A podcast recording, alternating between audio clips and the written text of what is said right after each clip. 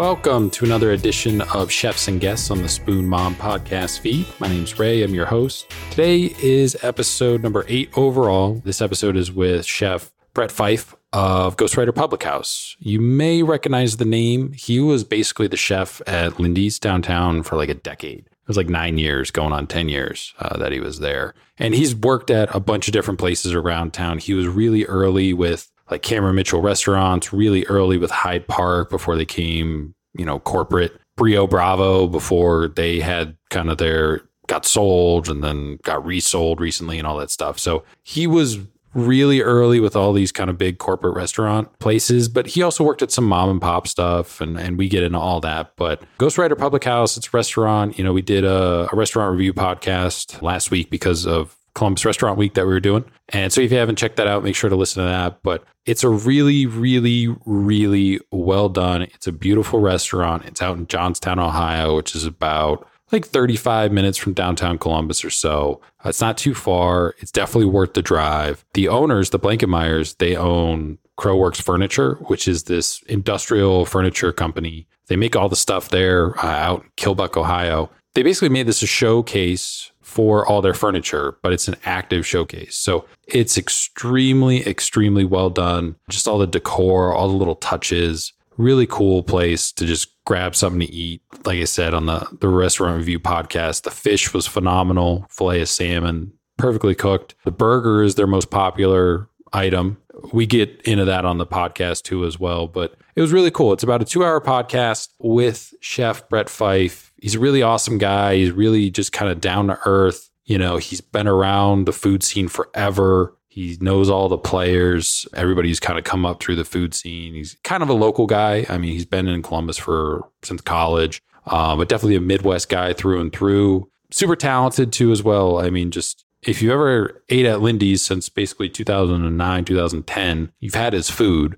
And then if you've been a ghostwriter, he's definitely able to to do his own thing now and and has creative control over the entire menu. And, we cover all this stuff. But it reminds me a lot of what Rockmill Tavern was when Jay Clevin was there, with just the way they just the fish is such a standout from that's the only other place that I can even compare the fish to the way they do it with the with the really nice char on the skin and everything like that. When Jay was at Rockmill, that was the only other place that was doing fish that well. So it was really cool to like be able to experience that. And then, you know, they have a bunch of other stuff on the menu, tacos and the tacos are really good too. Different little appetizers, you know, they locally source stuff. So it's a really awesome restaurant. Obviously, you wish it was closer to downtown, but it's not. And that's okay because it's not too far away. If you drive to Easton at all, it's just another 10 to 15 minutes down the road. So instead of eating at some corporate place, like go and eat there. They're open, really, really good food. Can't speak highly enough. You know, we had a phenomenal first experience there.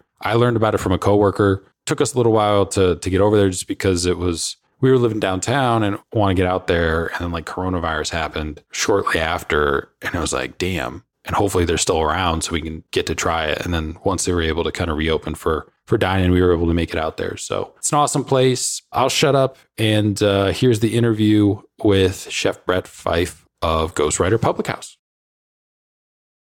Cool. So yeah, thanks for coming on, doing the podcast. Um, what we've been doing is kind of going through everybody's culinary career up to this point, and then we have some other questions and stuff, and kind of set the tone for people to get to know different chefs in the industry, especially around Columbus too, as well. There's not a whole lot of background on anybody really. I mean, we have a few different kind of media organizations, but uh, they don't do anything really in depth, uh, at least in my opinion. So just kind of want to start with like, you know, I was doing some research after visiting Ghostwriter. I first learned about Ghostwriter from a coworker of mine right after kind of you guys opened in I think like the fall of 2019. Yeah.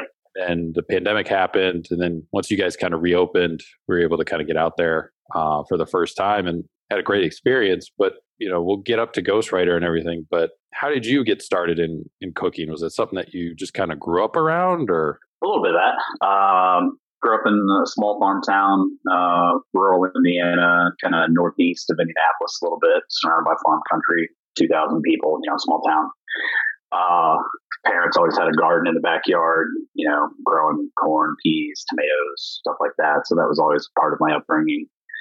My mom was a very just country style cook, you know, meat potatoes, um, whatever. But we always had lots of fresh produce and stuff. And the funny thing was, is I was a super picky eater as a kid. Um, I, I probably ate like five vegetables and whatever uh, well done protein there was. but uh, you know, I didn't eat salad. I didn't eat the only condiment I would eat would be ketchup. You know, and so none of that stuff changed until I became a chef uh, in my twenties. But uh, yeah, so kind of grew up that lifestyle. Always, I think, had a proclivity. I was interested in it. I wouldn't say I was always in the kitchen, but I just I kind of always knew what my mom was doing. We were always around. We're very uh, close knit family. Um, I'm the oldest of three boys, so we were always just around the neighborhood, involved, had friends over in sports all year long and stuff. So, um, but having dinner around the table was always extremely important. So unless we had a game or something that was keeping us from having dinner together, we always had dinner together every night. Um, and my mom also a lot of I'd say three out of five days a week would do a hot breakfast or something before we went off to school. So um, so yeah, just being around the table and being around food was just kind of a natural part of our life. And uh, got into high school and was a straight A and B student, but also a jock. So juniors, uh, senior year, looking for an easy class to you know throw on the on the case on the the the study load. Took like home ec and uh, um, some beginning food type classes or whatever. And it'd be they'd break you up into little satellite kitchens, and it'd be me, uh, my younger brother, who was two years younger than me, and like two of our guy friends, and that would be like our little pod. And uh, we won the cake decorating contest out of the whole class. We did a uh, uh, March Madness themed cake, so you had like it was a round cake, you know, flat, but a double decker layer. The sides we cross hatched to look like the net of a basketball hoop. The top looked like the rim, and it said like March Madness on it or whatever. So, you know, we beat all the girls in the class or whatever. Um, so yeah, I kind of always, you know, was into it that way. And then in college, I remember messing around in the summer, you know, grilling ribs or stuff, just kind of like throwing things together. And then uh, when I was in school, I got a part time job working in the student union, doing a the uh, little satellite Pizza Hut, you know, personal pan pizza, breadstick kind of kiosk, and uh, we had a flat top, and we're making hot sandwiches, you know, subs, bagel sandwiches, and stuff like that. So, so I did that, and uh, I was studying sociology. I have a bachelor's in sociology, but the senior year, my senior year, in the middle of it, my senior year, um, I was seeing a doctor, a specialist back at home. I have a hearing impairment. I'm fine conversationally, but I have a lot of hearing loss and have had eight uh, major ear surgeries from the time I was six till the time I was 20, um, just to kind of get things pseudo normal. Was that just like genetic or was that like a. Yeah, yeah. They, they realized when I was five that I was just having recurring um, ear infections all the time and just major problems, ruptured eardrum, stuff like that. They were going to go ahead and put in uh, tubes, and they found out it was something uh, a little a little more involved than that. Uh, so what they it's called cholesteatoma, and I had it in two years. And what it is, it's a, a benign mass, so it's not going to kill you per se, but that mass does uh, dissolve or um, eat up bone material. So basically, it was destroying a lot of my middle ear bones. So the the hammer, the incus, and the stapes, you know, whatever those three middle ear bones are. It was messing with all that, and so I was suffering hearing loss. So basically, I had to go in and kind of carve a lot of that damage and stuff out, try to restructure what they could. Um, I wear a hearing aid in my right ear normally, just for to maintain conversation. Like I can hear you just fine if we're face to face, but if we're in a restaurant or it's loud, um, and uh, you're around heavy equipment or a hood and stuff like that, it's it's difficult for me to hear. So or if you're in another room, I can hear you talking, but I can't really make out the words. You know, it's a it's like I hear volume. Those things have come a long way too. Like the the hearing aids, yeah. like they used to be. I mean, I'm only like you know 32, going on 33, but I remember as a kid seeing people with like you know when when people got older, senior citizens and stuff, they would have that big you know the big tan thing, and you could. But now, yeah. like I think they have like really yeah. like small ones and stuff like that. I think. Yeah, they have really small ones that go in your ear my right ear canal though is kind of large due to the excess surgeries I've had, and so I can't do it in the ear one. So I have one that goes behind, but it is still pretty petite. Yeah. Um, but uh, it also nowadays thinking of the technology, they're so advanced that it, it operates as a Bluetooth, so I can like take phone calls on my hearing aid. I can listen to podcasts on my hearing aid. That's what I do at work while I'm, I'm prepping. you just have it. You have a permanent AirPod, basically. Yeah, totally. Yeah.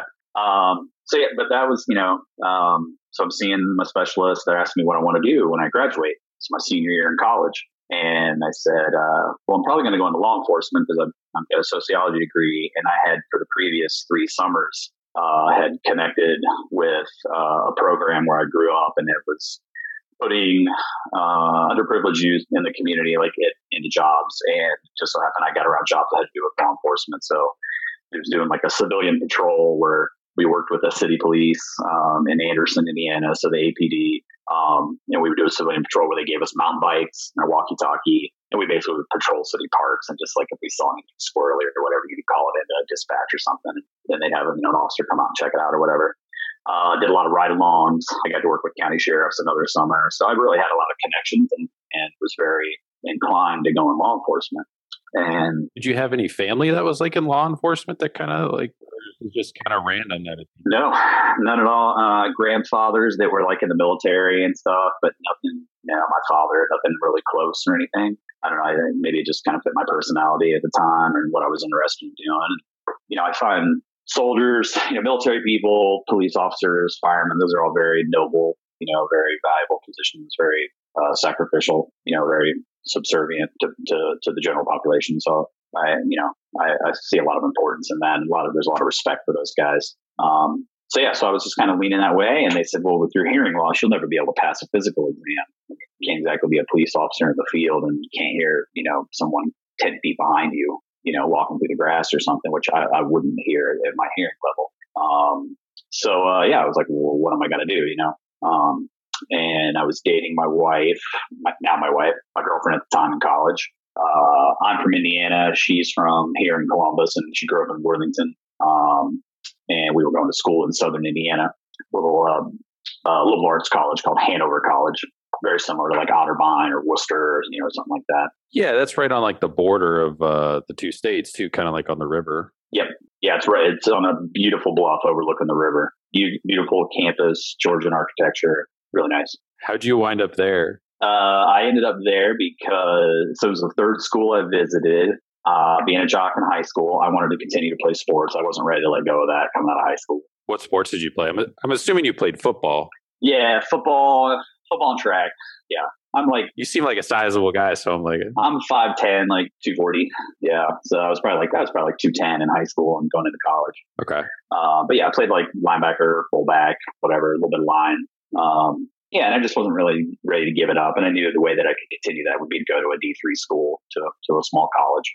Um, and then I and I wanted to go into and still to this day, I, if I wasn't a cook, I would love to do this, but I wanted to go into teaching so I could coach because I had some amazing high school teachers that I loved uh, that were awesome history teachers. And and I don't know if I've ever would have taught history, but realistically, I wanted to I wanted to get into teaching probably so I could coach, so I could be around football. And uh, went to school freshman year, took like a education seminar class or whatever, and was just like, yeah, I don't know if this is really what I thought it was going to be, you know. So then I kind of switched my major up and got into sociology. I don't know why. Maybe I thought it was interesting. Uh, so that put me on the path because we didn't really have a, a, criminal justice major, so sociology was just more of a blanket um, degree. There's criminology classes and stuff like that, but it was a little more all encompassing. So right yeah, so I graduate with a, uh, a, bachelor's degree, but I'm getting ready to graduate. And I'm like, what am I going to do? And I'd been dating my girlfriend at the time and visited Columbus numerous times because we were always back and forth on the weekends. She would come home to my family's house in Indiana, or I would uh, come spend time with her family in Ohio. And uh, found out that Columbus uh, had a Columbus State Community College and uh, had a culinary program there. And at the time, that was the only one in town. There was no uh, the one out at East, and uh, it actually closed, I think, this past year. Um, Bradford Institute. Uh, there was none of that, you know. So, um, and her, my wife's grandparents, uh, were big fans of Cameron Mitchell, who was just getting his start really in Columbus. I think he had Camerons and uh, maybe one of the first cap cities or something. So this is like this is 1998 for point of reference. Um, so I was like, well, I guess I'll just move to Columbus. I'll enter culinary school. I'll get a job in a kitchen and start working. And because, like I said, I'd already done the, the part time gig in college. I kind of had the stuff that I like to do and seemed to be decent at it in high school or seemed to take to it pretty well. So, yeah, I went from, you know, wanting to be in law enforcement to culinary and It went from, you know, sports and football, which led me to a small school rather than a bigger school or some other kind of tech school or something. And uh, yeah, I ended up in Columbus in 1998. So been here ever since. With uh, culinary school, looking back on it, did you find it valuable? Is it something that you would recommend to anybody in your kitchen now if they were really serious about the profession going to culinary school? Or do you think like hands on experience is more valuable? Yeah, I think, and I, you hear a lot of this from everybody, there's really two schools of thought. And I think there's a lot of two people that are kind of in the middle though, because I see the value in it as far as uh, the basics, the foundations, you know, classical French cooking, um, pairing of flavors, things like that. Um, a lot of that stuff is going to be hard to pick up in a lot of kitchens, unless you're working in a really good restaurant, a scratch restaurant, a chef who maybe has been trained in those ways. Um, so I find the value in all of that stuff.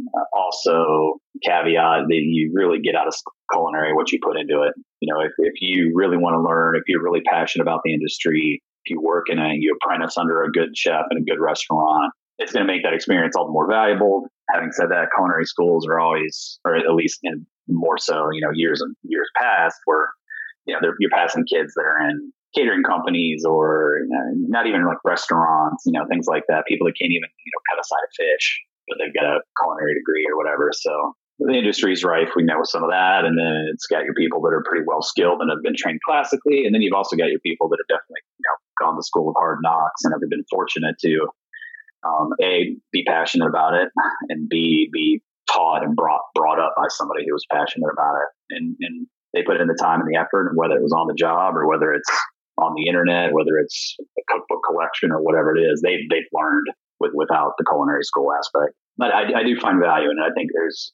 a definite need for structure because nowadays and even in the past 10 years you've got the proliferation of all the molecular gastronomy stuff, which isn't such of a big deal anymore. But you know, at the height of all that, you have all these kids and people running around, you know, wanting to have their own restaurant, pop ups, doing all these weird techniques and trying to put stuff together, but you know, they can't make a hollandaise or they can't, they don't understand the right ratios of a vinaigrette. They don't know how to make a really great stock.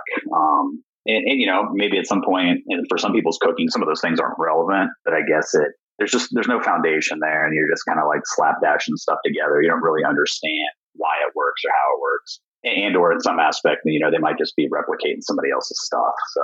With i mean you went to like you mentioned i think columbus state's culinary program. Was yeah. there any sort of differences that you know now between like columbus state and what the cia would do or were you able to extern anywhere while you were doing going through the culinary program at columbus state? Yeah the culinary program there it was based at the time and it's i think it's still mostly this way um, I had some other apprentices. So I went through the program and I was an apprentice under an ACF certified chef.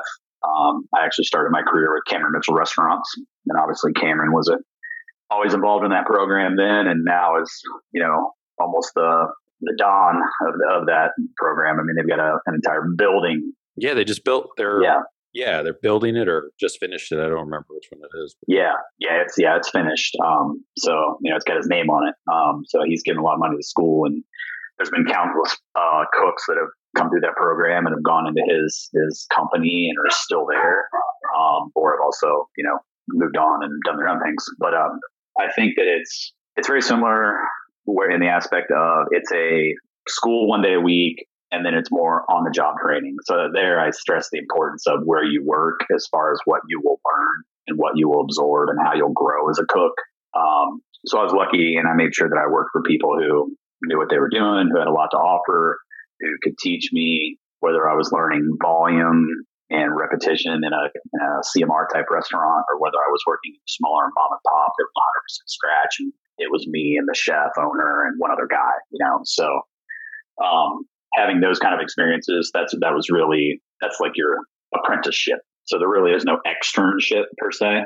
Um, whereas, yeah, if you're going to CIA or uh, JW or something like that, you're you're going to school five days a week like any other normal college kid. Um, and then you either work at some of the restaurants on campus that they have, and or um, if you want to carry a job. Um, and if you don't, you're just going to school full time. And then towards the end of your schooling, you are out looking for an externship somewhere where you go six weeks, eight weeks, twelve weeks, whatever, whatever the school mandates.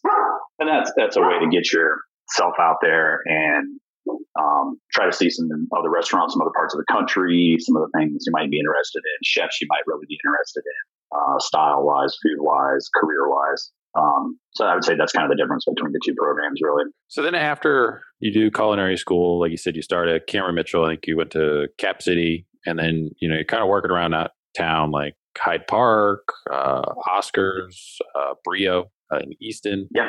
Was there any of those that you look back on was like more influential, or did you pick up something from each kitchen that you were able to kind of roll forward and build like your skill set upon? Yeah, when I look back at it, I think that uh, I was very fortunate it the way it kind of all unfolded because I kind of learned a new level, you know, kind of unlocked something new at each each place. Um, you know, I came into Cameron's, the Cap City at Grandview, a very high volume restaurant, even to this day, um, maybe even more so to this day than it was then. But um, a young green cook, never really been in a restaurant before. I had only worked at that student union, you know, working a flat top, just making four or five sandwiches at a time or whatever. And somehow I went in and interviewed and you know, told them I was going to the culinary program and everything. And they decided to put me on the AM grill station. Um, and I just got my rear handed to me uh, right out the gate. Man, it's it's brutal. And uh, after two weeks, uh, one of the sous pulled me aside in the in the walk-in and said, "Hey, man, if you don't get your shit together, you're not gonna, you might not be here much longer." Uh, and I just was, you know, blindsided, flabbergasted. I, I didn't know what to think. I was just trying to survive. But whatever it was, I did. Um, you know, I hung on there within the year that I was there. I was there maybe a little over a year, but by the end of the year, I had worked multiple stations on the AM line, multiple stations on the PM line, uh, was learning a touch of the chef prep, which was as far as like you know butchering fish or making the meatloaf or whatever. Uh, did a little bit of bake shop, even as far as uh, learning how to do their yeast rolls and things they did. So I was getting a little bit of everything, and I was flexible, and I you know could work whatever shift they wanted me to. I was living here in Columbus. My uh, wife was finishing up one more year of school in Hanover, so I had moved to Columbus on my own was living in an apartment with two other girls that were friends of hers um, from high school or whatever. So I was just working my butt off and trying to learn. And so I, I made it. Uh, I stayed on there and worked my way through the kitchen. Um, and then from there, I got an opportunity to go to like a smaller independent place. Um, so I'd say that first place really taught me, you know, uh, the whole fight or flight thing and, and volume, and, you know, sticking it out and, and, trying to trying to figure it out rather than folding. Um, then I got an opportunity to go to a, a smaller place, and it was kind of one of those hey, there's going to be that you're kind of like the kitchen manager, you get a lot of responsibility, but no title. And the, the money was definitely better than a little better than where I was. And the reason I left CMR was because I had uh, two sous chefs that were both in the culinary. Well, I'm sorry. One sous, one of my sous chefs was in the culinary program at the time. He was just in, I think, his third year. He'd already been made a, a chef.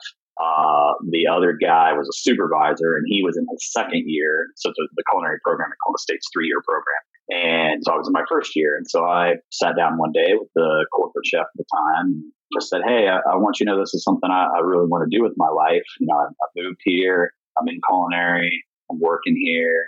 Um, this is the track I want to be on, you know, and I know that, you know, Alex is a sous chef and Caesar's, uh, you know, he's a supervisor and he's probably going to be the next in line for a sous or something. And I know the company's grown. they were starting to build some stuff. There was talk about this is when they were uh, building Cameron's, uh, the fish markets. So I was there when they were building the fish market, the first fish market there on, uh, on Olentangy River, right, right next to the Cap City. And, uh, so it's just, you know, trying to put my feelings out there and let people know what I thought and what I felt, and what I was interested in. Kind of gave me the, well, you know, if I had a position tomorrow, I'd have to say you're not ready. And I was like, well, yeah, I'm not asking you to make me a sous chef tomorrow. I just want to know that uh, you're thinking about me and I'm, I'm, you know, I'm, I want to be on that track. And it just, I didn't, I didn't really get a great vibe from it. Um, so when the other opportunity kind of presented itself from a, another friend slash coworker, so I went and checked it out and ended up working over in the short north, uh, two little places that aren't there anymore, um, called Dagwood's Diner and Fresno. Fresno is, I think, where like Union or um, or some other place, but it's kind of like right in that area where um, trying to think what else used there used to be Haiku used to be next to it. Haiku is like an old sushi place that's no longer either. Kind of right at the very front of the short north um, on the uh, west side of the street.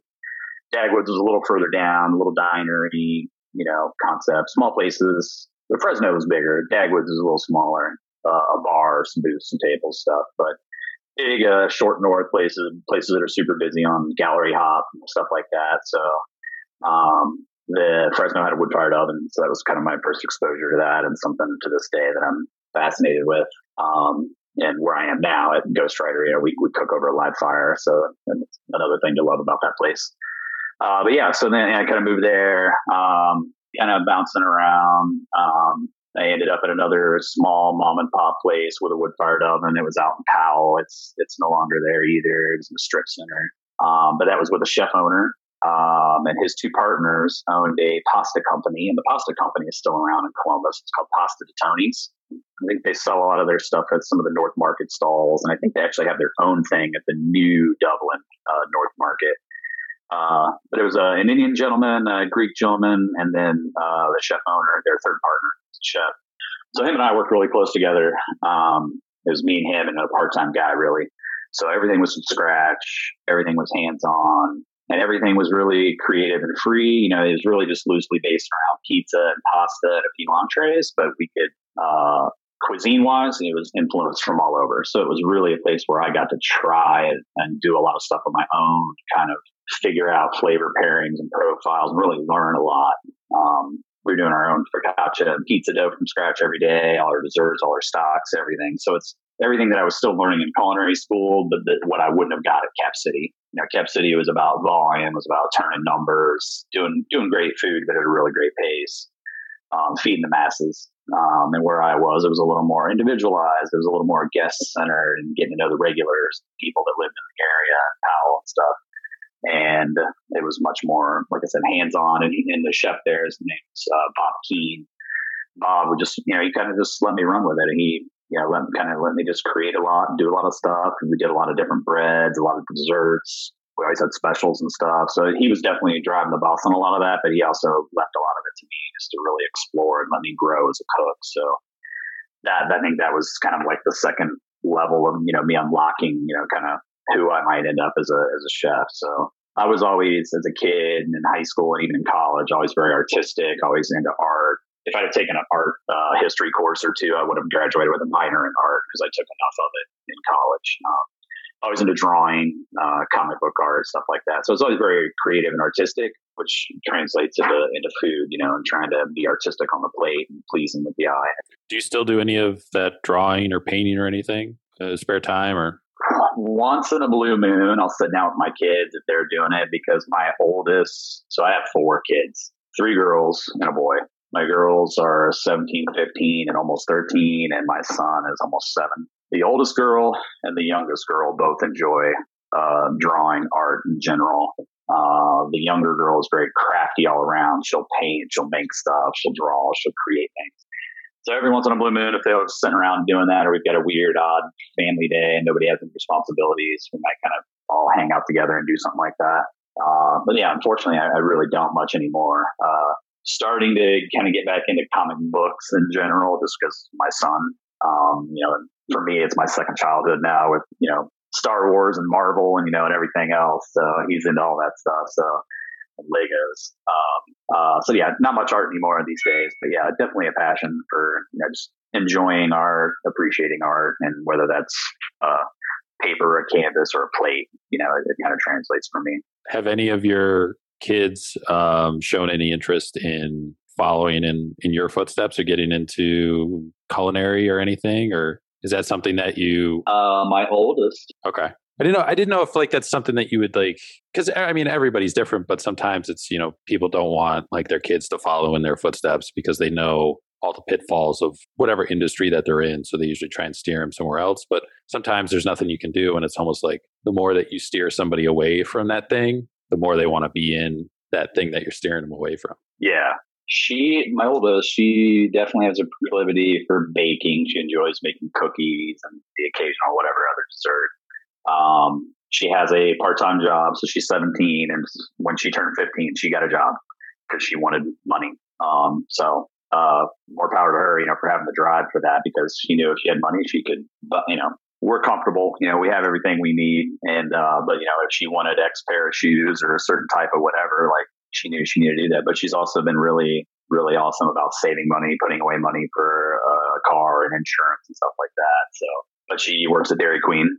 Um, she usually works two, three shifts a week. Started off on drive through, then got moved over to the chill station, which is where they make all the ice cream treats and stuff. And then uh, has been doing a little bit of grill lately as well. So I don't think she wants to go into it or anything, but I think it's comfortable for her because she's always grown up around restaurants. She's always known me to be in restaurants. Um, so rather than her, I think initially we had talked about she was maybe going to try to get a serving job in like a retirement community or something like that. And somehow ended up going to Dairy Queen and talking to them and, getting a job in there. So, uh, yeah, I don't know if she just finds it comfortable or pleasing or whatever, but, um, yeah, she wants to go in sports management. Um, she's she's a big sports head, loves football, loves soccer. Um, so I don't foresee her going into that. The other two, I mean, they can barely like scramble an egg or anything. So I don't think that. Uh, that's one thing too. I've never really taught them a lot. I mean, being a chef, like you're just not home a lot, you know. So yeah. And my wife cooks, but she doesn't enjoy it, and and her mom didn't really ever teach her, so she's not really teaching ours either. so before we finally turn them loose into the world, I gotta I gotta help them out a little bit, figure some things out. Show them how to make some spaghetti and yeah, yeah. I mean, they're always around. They always you know see. They always know what I'm doing or what I'm doing if I'm cooking at home. I got a uh, wood fired oven, a little mini uh, Gozney Roccbox. So it's like a little travel size. Hook it up to a propane tank, uh, mini stone oven got that for Christmas. So we've been doing a lot of that lately. Try and do that on. I'm off on Mondays, Tuesdays, so usually Tuesday nights we've been doing that whenever possible. Um, they they love getting around and watching me do that and just seeing what we're doing and trying different kinds of pizzas. Because I'll make like eight different pizzas or whatever, just throw all kinds of different toppings on them. So, but yeah, um, yeah, none of that. I don't think any of them will follow into it. And I told them, I said, look, I I don't really want you to ever do this unless you're really, really passionate about it because it comes at a price. You know, it, it's definitely a sacrifice on on life. It's a sacrifice on time, family, being with others, you know, being up late when people are sleeping, sleeping when people are up, you know, your weekends are, you know, odd days or they're Mondays, Tuesdays. Everybody else is doing family things on the weekend. So it's definitely not an easy life. So, um, and I'm not crying about it. Um, I mean, I love what I do, but like I said, it comes at a cost. So, um, and you know, you're always trying to find that balance and it's it's come and gone in life, and I, it's getting better. You know where I am now. And I think there's some good things to come. Um, but yeah, so you know, going back to the kind of progression of those jobs with learning the volume, there becoming more hands-on, more creative, uh, more scratch-driven. Uh, get into Hyde Park, so I got hired there as a sous chef. So that was the small mom and pop place with everything was scratch and just me and the chef. Like I was the sous chef by proxy because there was, you know, there wasn't anybody else. Nobody else. Yeah. Uh, but I was doing everything. You know, I was doing everything a chef would do. So, um, but really a, a, sous chef, a managerial of other people role uh, that came in Hyde Park when. Um, so I got hired on as sous chef.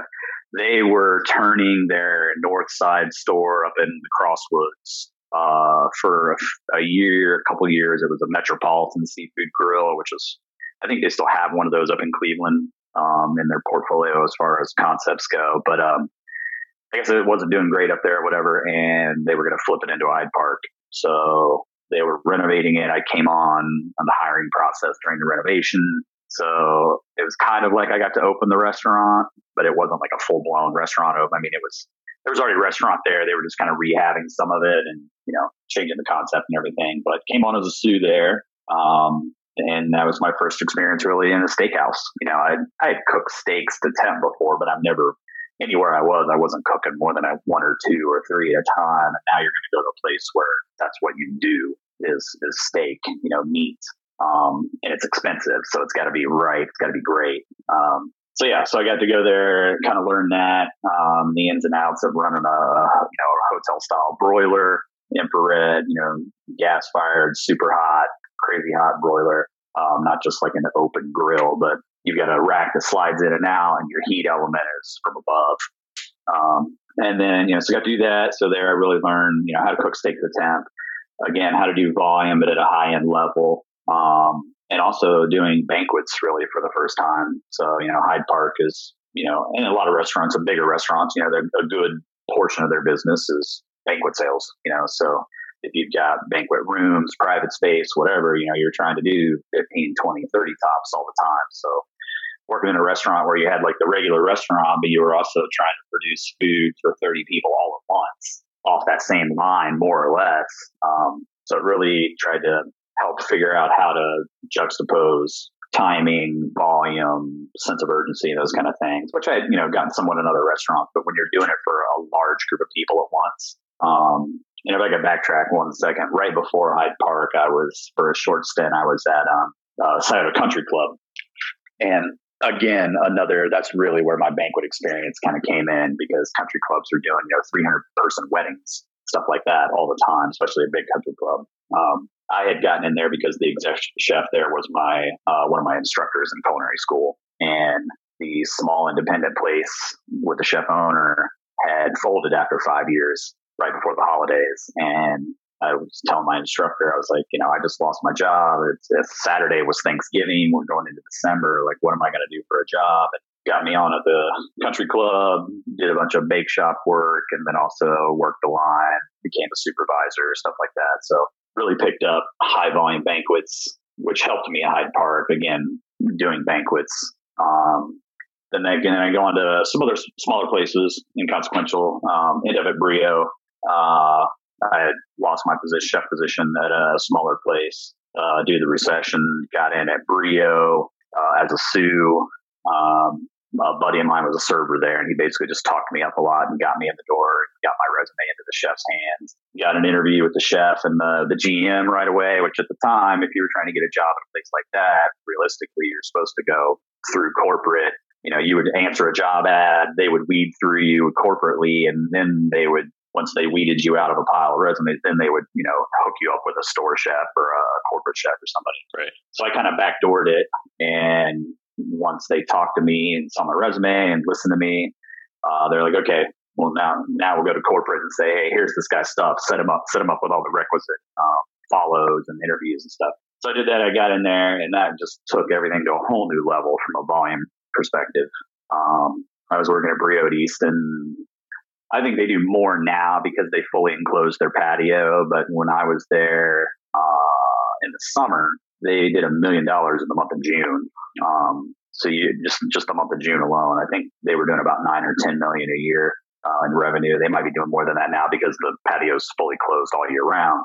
Pandemic uh, aside, uh, pre-pandemic they were you know doing those kind of numbers. Um, but yeah, I worked with a really strong team there, both line cooks wise, because a lot of them have been there since the opening and had already been open for 10 or 12 years. So you had a lot of really seasoned uh, Hispanic cooks that could just bang out some volume. Um, you had a really good uh, uh, chef leader there. Uh, his name is Thad Cottrell, and he owns the 101 Beer Kitchen. So all the 101 Beer Kitchens here in Columbus, he's the owner and operator of those. So I worked for him when he was a Brio before he opened 101. Um, it was funny too because him and I used to we got to know each other and used to talk all the time and talk about craft beer and he used to brew a lot. You know, he had these ideas for having a restaurant. They wanted to brew their own beer, and to this day, the the brewing their own beer part's never come true. But he you know, definitely started his own restaurant. And they've got three here in Columbus, and they opened one up in Fishers uh, in Indiana last year. So, but yeah, working for him, really strong team, good group of people, good management. Uh, the GM was uh, Ian Brown. Ian is the owner of the Whitney House in downtown Worthington. Uh, nice little neighborhood restaurant there. Um, so you know, you always you get this family tree, you know, in the restaurant industry. Everybody that you know worked for this guy, that worked for this guy, that worked for that guy. So we're all connected in some way, shape, or another. So it's a lot of great people in Columbus, um, and there's always great people, you know, moving in, you know, with with experience, you know, bigger, maybe better than ours. Um, you know, we're not the biggest city. We're not the most progressive restaurant town. So at that point, at that point, like you've worked for, and I mean, Cameron Mitchell is kind of in its infancy, and it sounds like Hyde Park kind of you were at the front end of that too. But those are three or four of pretty much like for a while the largest kind of corporate restaurant environments that we had in Columbus. Do you think? And you mentioned, you know, just because of the volume, do you think that was being in that ecosystem and you did you know some of the smaller stuff and the mom and pop stuff but you had a pretty good balance where you learned a lot about pacing and getting the food out and getting it out correctly but also you had that balance when you went to some other of the small places that you could kind of have a little bit more creativity and control over what you wanted to put out so was that kind of like the best of both worlds or did you find one more beneficial than the other Yeah, it's exactly that. The best of both worlds. Uh, that's kind of what I've always explained it to people as of recently, or if I were, if you were an employer and I was, you know, trying to sell myself on on you, is that I have the experience of low volume, hands on, scratch, creative, but I also have done high volume, upscale, um, turning tables, putting butts in seats, but being high quality. So I've managed to meld both of those worlds, which I think is has just helped me progress to, to where I am and gotten me some of the jobs that I've that I've had.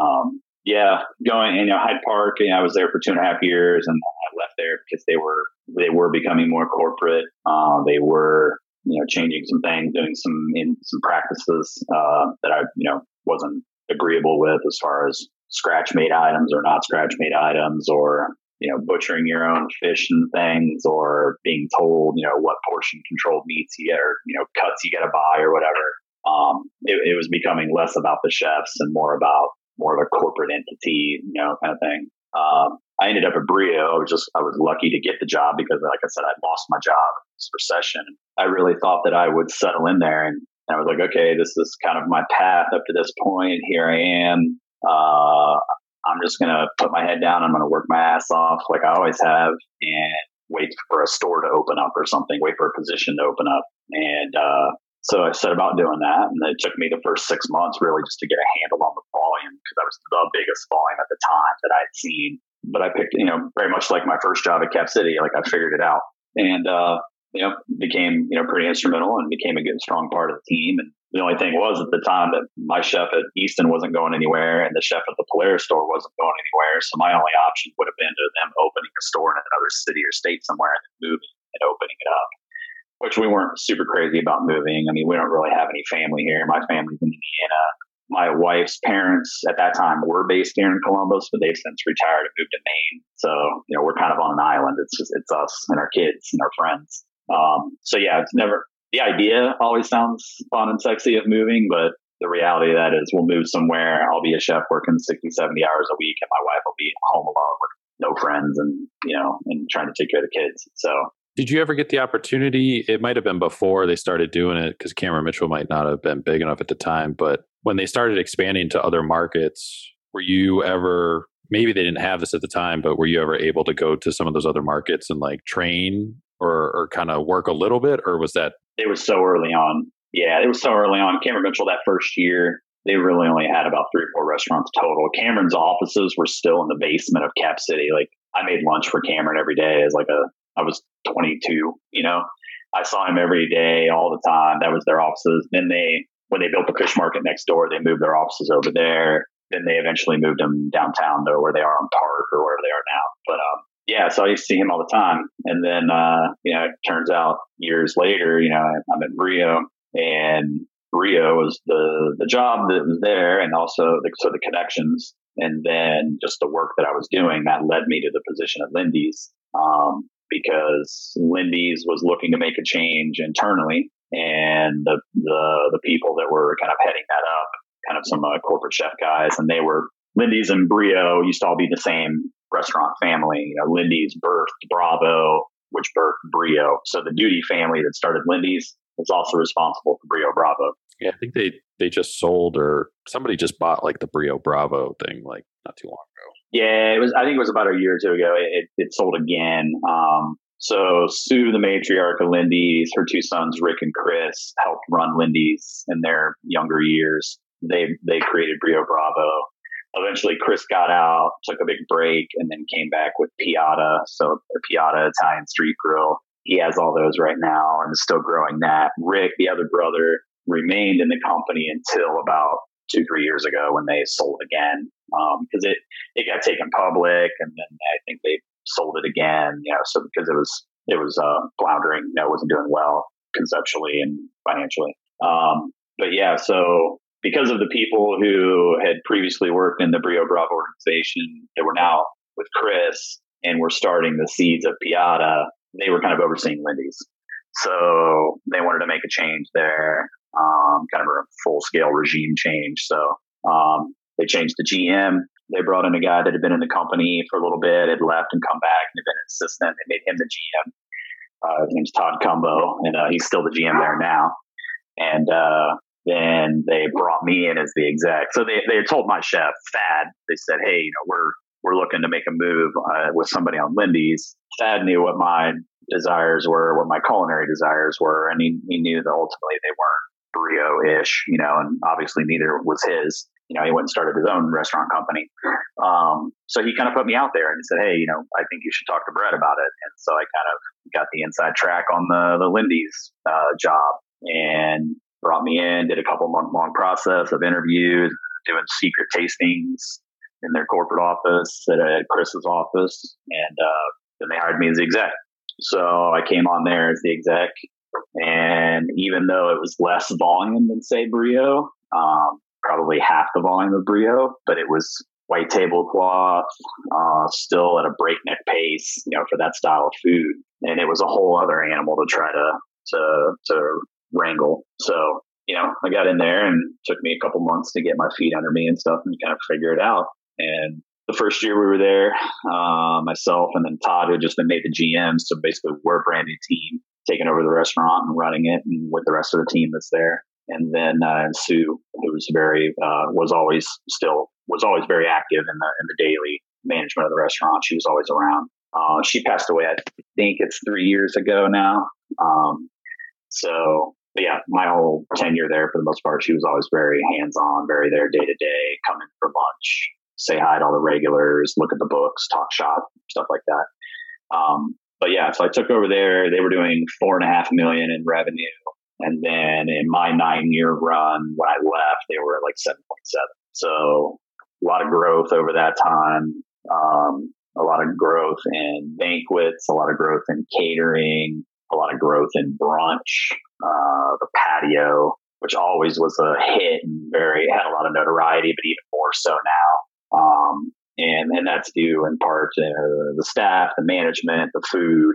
Um, the guy, one of the one of our assistant managers, uh, he personally does all the gardening, planting, you know, taking care of the outdoor patio and everything. So every year that it's got like bigger and better or whatever, you know, that's that's kind of been his baby. So uh, his name's Grant. So you know, kudos to him and the job that he's done with all that and making it what it is today. But yeah, he, you know, the all the volume and the, the finer details and the banquets, all that stuff really led me to the point where I could get to Lindey and kind of put all that stuff together.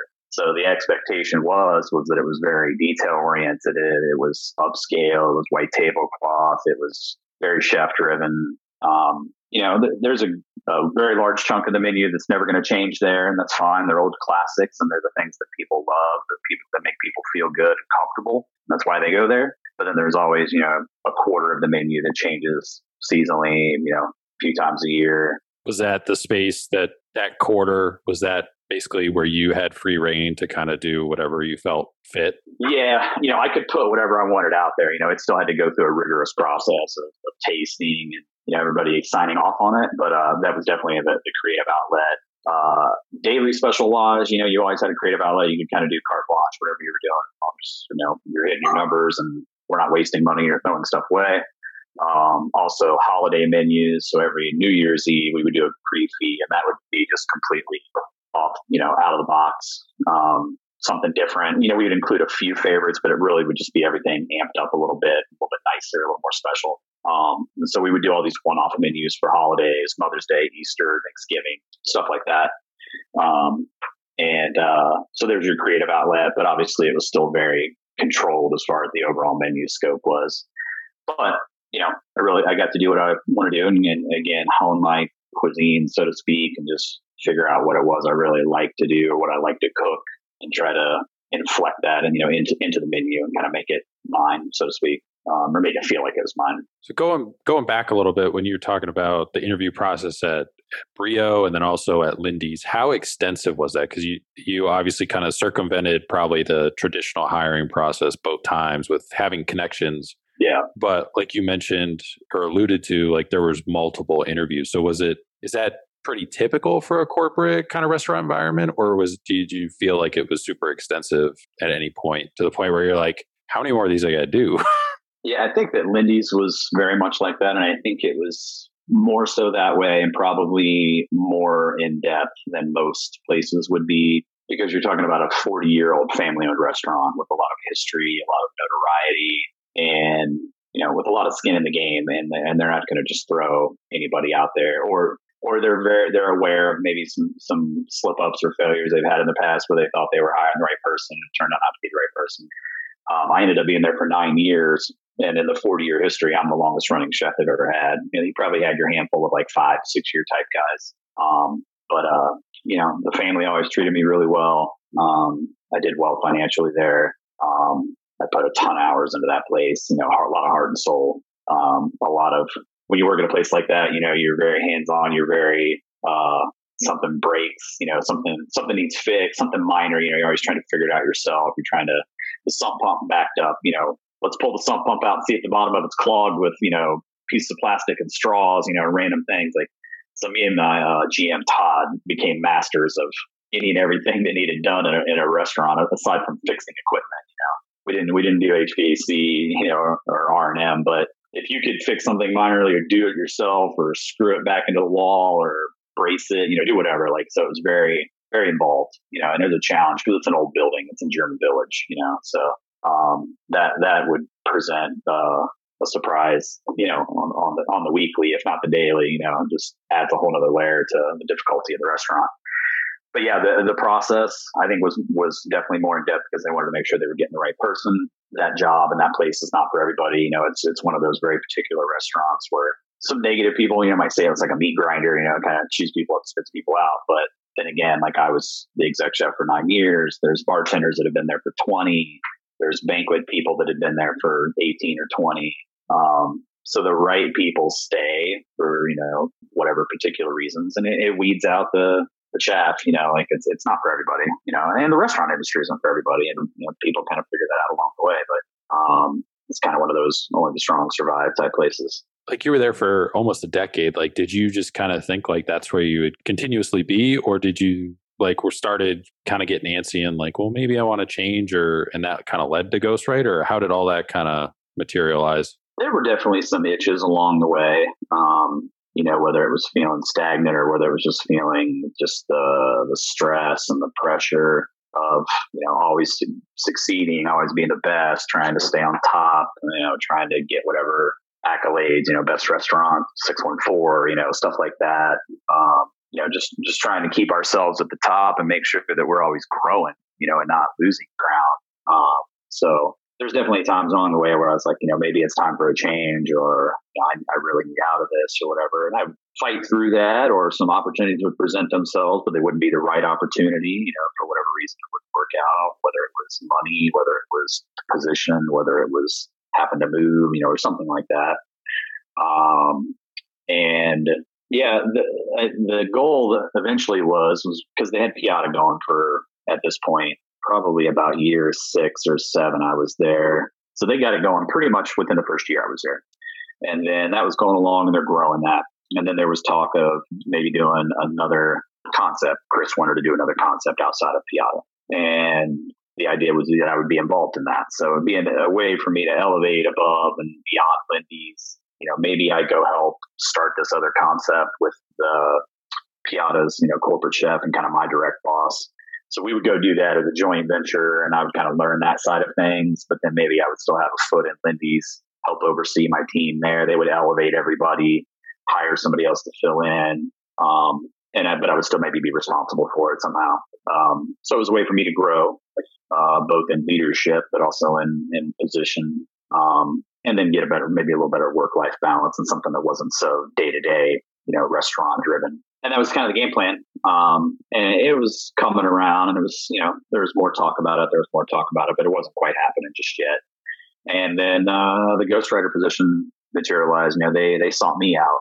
Um, they reached out to me on LinkedIn and started up a conversation and I thought it sounded kind of wild at first because we're you know we're talking about it, and I heard the words "killbuck," which I had no idea where in the world that was. And I'm like, okay, this sounds kind of hokey or what what is this what is this lady talking about you know and uh, linkedin's probably also not the place that you're used to getting like contact right, right. a restaurant like, like hey we're opening yeah yeah so you know so it's like i've always been the, the school of thought of you never turn down an opportunity to talk you know even if I'm happy where I am, if someone wanted to approach me and talk about something, I'm going to listen to them because you never know when the most amazing thing is going to fall out of the sky. You know, it's serendipitously, you know, become what you were looking for. Maybe you didn't know you were looking for it. So, uh, yeah, so they reached out to me and we started a conversation and uh, started to do a little research on them. And they were the owners of a company called Crowworks. Um, Crowworks makes restaurant furniture. So uh, you look at 101 Beer Kitchen, High Banks Distillery, Little Eater. Uh, they're all over Columbus, but um, so they make furniture for all these restaurants. They do fixtures, tabletops, booths, stools, you name it.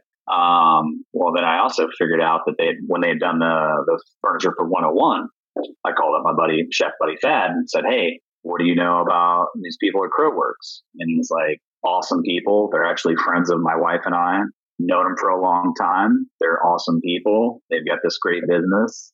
Uh, they're big dreamers, but they always seem to make it happen. And so I dig a little further, and Crowworks have been around in one or other iteration for 25 years. So definitely got some staying power. I know they're in the community. Well, then I start to find out from talking to them that they're also a major player with Starbucks nationally. Uh, they did the Shake Shack at Easton, and so now they're in good with Shake Shack, and they're starting to do some other Shake Shacks going forward nationally. Oh, wow! Uh, they also, in the past year or two, have gotten in with Wendy's, and obviously Wendy's is Ohio based over in Dublin. Uh, but as Wendy's is starting to retrofit a lot of their older stores or build new store freestanding stores, uh, Crowworks is their is their supplier um, as far as other furniture and fixtures and stuff. So they're really a lot of places upgrading, doing a lot more modern stuff, really into the uh, the outdoor, the the industrial slash wood, you know, that kind of vibe. Um, and they've got a bunch of other uh, national accounts as well. You know, uh, Blaze uh, Pizza, um, uh, Perry's Steakhouse, I think, which is in Texas. So yeah, they're dealing with people nationally, both large scale and small scale. So story is they want to open a restaurant in Johnstown. And I'm like, okay. I mean, I've heard of Johnstown, but I've never been to Johnstown. Uh, I know it's out past New Albany or somewhere. Um, they want to open a restaurant. They had bought um, uh, PNC Bank, had converted it to offices.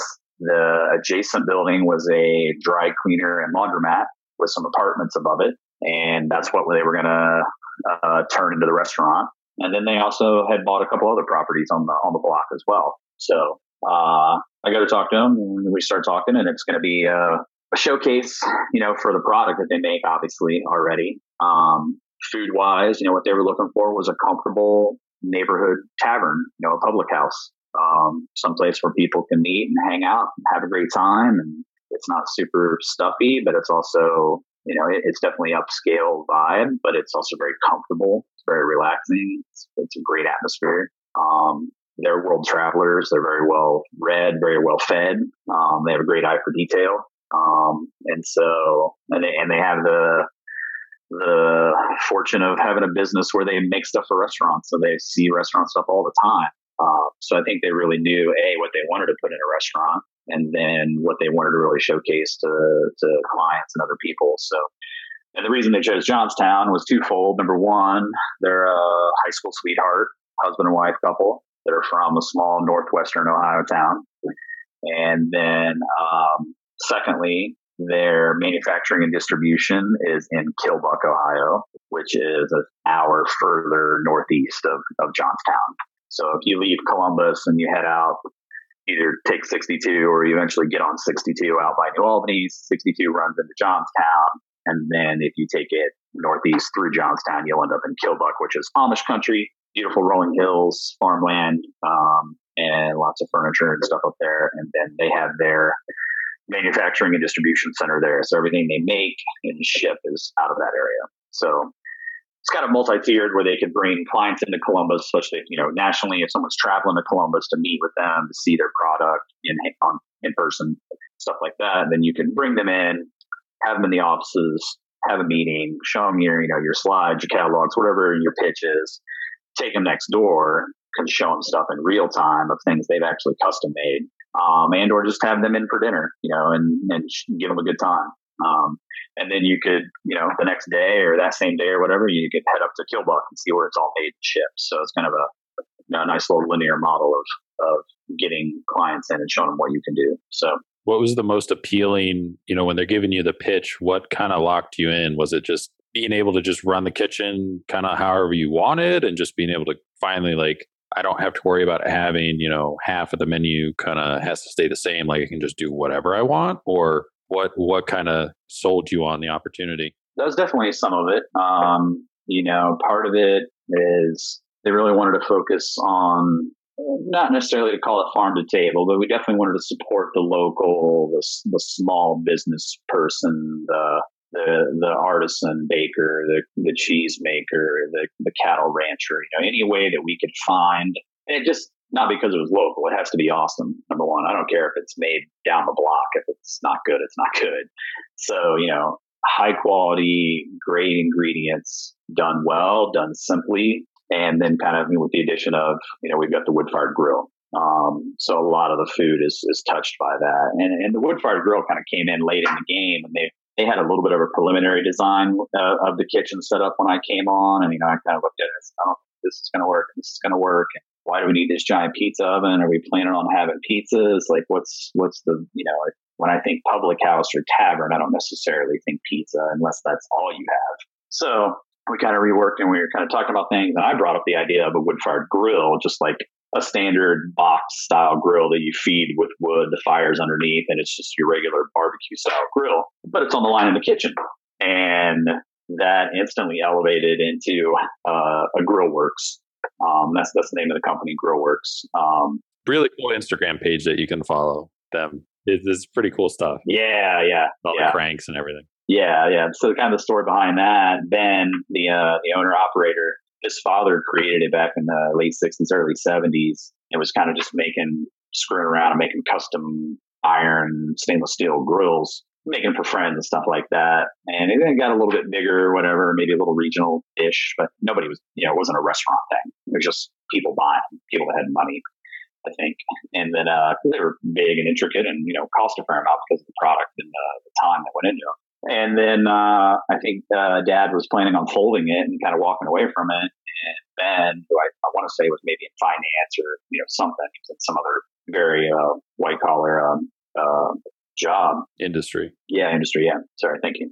Uh, said, hey, I want to quit doing this and I want to revive the brand. I want to do something with this. And so he kind of took it over and got connected with Dan Barber up in New York and Stone Barns. And uh, I think Dan was the first one to get one of his custom restaurant grills. And then it just kind of took off from there. And obviously now they're at the point where like what we bought is more of a not a custom, it's more of a standard um, style grill, but they do tons of custom work. So you can buy a, what we have is a 48 inch wide unit, an Exo Pro 2 unit. Um, so you basically got a, stainless steel frame with a chain pulley system in the outer posts. Um, and then uh, there's two grates that go up and down independently of each other, and you can get them closer or farther from your fire, however you want, uh, just by cranking the wheel. Um, and yeah, so you've got those, or you've got entire like custom, you know, hearts, fireboxes, grills, ovens, things like that. So you look at like uh, the name just ripped out of my head, but uh, down in Atlanta, um, King King and Duke King and Duke in Atlanta, like their whole kitchen line is Grillworks. Um, uh, I would imagine Sean Brock's has got some of their stuff or something similar to it. A lot of those guys have custom stuff um, up and down the East Coast, all around. But we, yeah, we were only one in Ohio to get one at the time. Um, there was one prior to that at Rook's uh, Barbecue that was on campus, but I think Rook's was only open for like a year or two or something, and then it closed. So but they had a Grillworks there as well. So at that time, I think that would have been the only Grillworks in Ohio. Um, and I know the Hilton's planning on putting one in their whole annex, then the new hotel they're building down downtown. I want to say Rockmill down, in, down at their Lancaster property, I think might have one down there or something similar. Yeah, I don't um, know. I haven't been down there, but I've heard that. Um, and then uh, when uh, Jonathon Sawyer opened up Seesaw downtown, they had more of a custom hearth, but yeah, so there's not a lot of places in Columbus, you know, cooking over like a live hearth fire. You, have to go to Chicago or uh, Detroit or a bigger city or something to see that. Um, I think Prime and Proper does it up in Detroit, um, Chicago, Roister, and a lot of other restaurants like that that are kind of in the Alinea portfolio. I, have actually been there. Um, yeah. So to see that live, fire cooking, you get to see, you know, an open kitchen of people cooking over it. So that was that was a big piece of it. The fact that we were going to have uh, some wood fire cooking, uh, the restaurant, um, just the overall vibe of it, the style of food. You know, they said, you know, we want a very, you know, comfortable upscale tavern, meeting house, public house sort of vibe.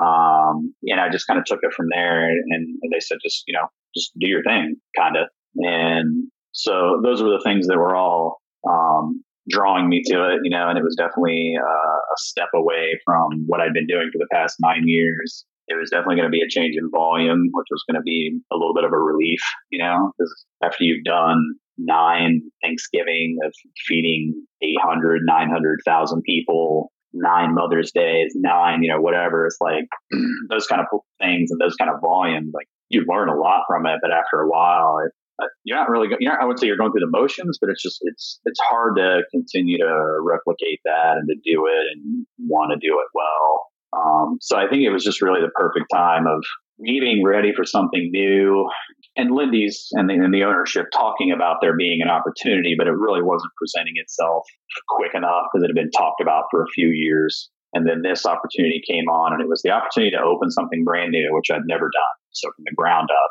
from a building that was sticks, you know, building the kitchen out, choosing equipment, layout, um, creating a, a, menu from from scratch, you know, doing everything uh, with myself and my sous chef that I hired on. Getting that opportunity, cooking uh, local awesome products, not not necessarily the cheapest or the one that was easiest to get a hold of or whatever, but it was about was best. It was really about what was best and what was going to make the most kick-ass plate, what was going to be the most wow factor, what was going to be the most interesting thing. So all those things rolled into one, and you know, financially, it had to be something too, where you know, I, I wasn't coming from a place that I was making what I was making after nine years, and I wasn't going to take a huge step back either. So it really just all of those facets have lined up, and decided to make the move what opens October, November, I think 2019, couple months later. November. COVID happens. And you guys did a bunch of,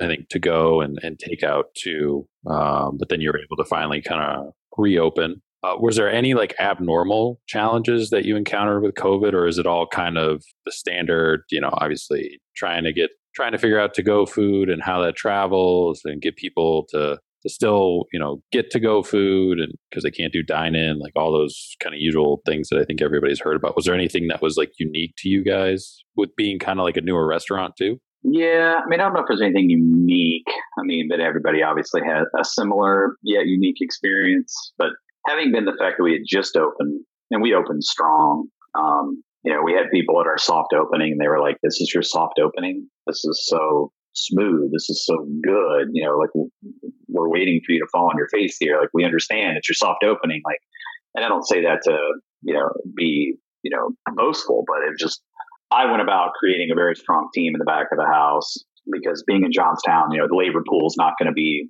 super great from a culinary standpoint there. and it's not there's no other restaurants really there. There's not a ton of people there. So I was able to get people that have worked with me in my in my previous life, whether at Brio, and they followed me to Lindey's, and then they followed me from Lindey's to there. Um, some people left Lindey's to follow me. Some people were working both jobs. Uh, some people were people I knew, and they had left Lindey's at one point, but then they knew I ended up at this new place, and they wanted to check it out and see what it was about. And they wanted to reconnect with me. So I opened up with a very seasoned team of, of cooks. Um, and I only had one person out of probably six that were not a previous hire, a previous employee of mine. Um, and that person had a very, you know, a pretty good resume and good experience from up in Cleveland and had moved down here to the Newark area. Um, so he had a lot to offer too. So we had a really strong team opening up and we were ready for anything that came at us because um, we had all done high volume upscale white tablecloth restaurants. So volume wise, it was definitely a step back. And even if you're getting killed, you're getting killed for 40 minutes or whatever, not three or four hours. so, yeah. So, and, and, for those people too, it was an opportunity to do something new, do something different, uh, really see more of my personality in the food and not be so kind of handcuffed, so to speak. Um, not in a bad way, but it just, you know, is more free. Um, when, when I took the job, I basically came to them and I, I, had here's my lunch menu, here's my dinner menu, here's my brunch menu, and here's a 90 page book book, basically like inspiration. So when I decided to take the job, I was like going on vacation And so like I kind of put in my notice, hey, I'm going on vacation. Lindey's tried to do their darndest to talk me out of it. Um, but at the same time, I was, you know, making my mind up to move forward. And I was on vacation on, on restaurant websites, on Instagram, looking at cookbooks and anything that I saw a picture of that I loved a picture of. And I'm like, that's what I would put on my menu. You know, I would snap a picture of it or whatever. And, uh, I put together this booklet, you know, and it, the pictures pretty much matched the food that was on the on the menus that I so I gave them some mock menus and they looked at the three mock menus and they're like, it all sounds awesome. And that's what we did. We just opened up like that. Um, but yeah, so we we opened up and you know the menu was very uh, thoughtful and I think unique and but without being too uh, strange or you know there wasn't like I'm not going to put octopus on the menu in Johnstown. You know, like that's I understand my audience. You know, so we we we pushed the envelope where we could and, and tried to create some interesting things. there also, there's lots of comfort, there's lots of familiarity, um, and that's how you're going to suck people in, and that's how you're going to get them to trust you, and then you know maybe eventually try some other things. So then, you know, the, uh, the shutdown happens, and we were close. We we went into scramble mode. We shut down, I think, for a day and a half. Um, we had to lay all the hourly people off, uh, and we just kept me, my sous chef, and our two front of the house managers, and chopped the menu down, redeveloped some items. Yeah, trying to look at what travels well. You know, we can't do this dish; it's going to be garbage. Thirty minutes long. That's the other thing is too is we're in Johnstown, so unless you're getting it locally in Johnstown, or from like New Albany. Yeah, yeah, we're looking for people to come from New Albany, Gahanna, Newark, Granville, even Columbus, which you know we're, we're getting a ton of now. People are finding us, and the word's getting out. But you don't want to drive that far for to go food unless you're going to eat it in your car out back. Um, you definitely don't want to drive 30 minutes. Like I live 30 minutes away, so I rarely bring to go food home because it's not going to be any good by the time I get home. Um, if anything, I'm just bringing home some raw ingredients, you know, and I'll cook it up when I get home or something. But even then, it's pretty rare. We'll just get carry out locally. So yeah, so you go into shutdown mode. We revamp the menu. We chop it down. We get rid of everybody. And we're like, okay, what can the two of us handle? So it was dinner only, five nights a week from like four to eight, and mostly sandwich driven with a handful of entrees. I'm like, okay, my sous chef, like, hey, you're going to work over there and you're going to do the sandwiches and the fries, and I'll do the entrees and I'll help you, and we'll just figure it out. And of course, a ton of the the carryout food was sandwich driven. So you know he's getting pummeled every night. We're both getting pummeled every night, and it's just the two of us. And there's no, and I know a lot of people went through this. You know, there's no controlling um, the flood of like online orders or anything like that. Like you've now gone from a restaurant where you had reservations and you had a rough idea of what you were going to do every night and how much food you needed to now being complete and unknown, and you're completely at the mercy of who phones in an order or who gets on the internet and wants your stuff. So, you know, there were some some rough nights either there where you're, you're running out of product or we, luckily we had the product, but it's just we're getting pummeled and just the two of us, you know, you're just getting drilled for a few hours. And then you eventually just have to like figure out, okay, we've got to set some parameters. We've got to turn the to go food machine off. You know, we got to not take orders between this time and this time or put it on pause. We're so buried. Put it on pause. You get caught up, you can turn it back on again. Um, but trying to figure out that system, we did that for 12 weeks. Um, so from the beginning of March all the way to the beginning of June when the restaurant reopened. At the, the last few weeks, we were able to bring back a few hourlies to try to ease up our load a little bit, my, my sous chef and I, and then also allow me to kind of get the menu ready again to like reopen, you know, planning, menu writing, recipe development, stuff like that. So got ready, we reopened June. Um, brought back a lot of the original stuff, but there's definitely stuff that didn't make it back either from a labor standpoint because nobody knew what was going to happen when you reopen in June. So it's like we're still trying to be lean with personnel. We're trying to be lean with product and things like that. So, you know, some things that were came in at an extreme cost to us, you know, we didn't bring back. We had a, a really awesome bone in short rib that we did, uh, the opening menu and people loved and raved about.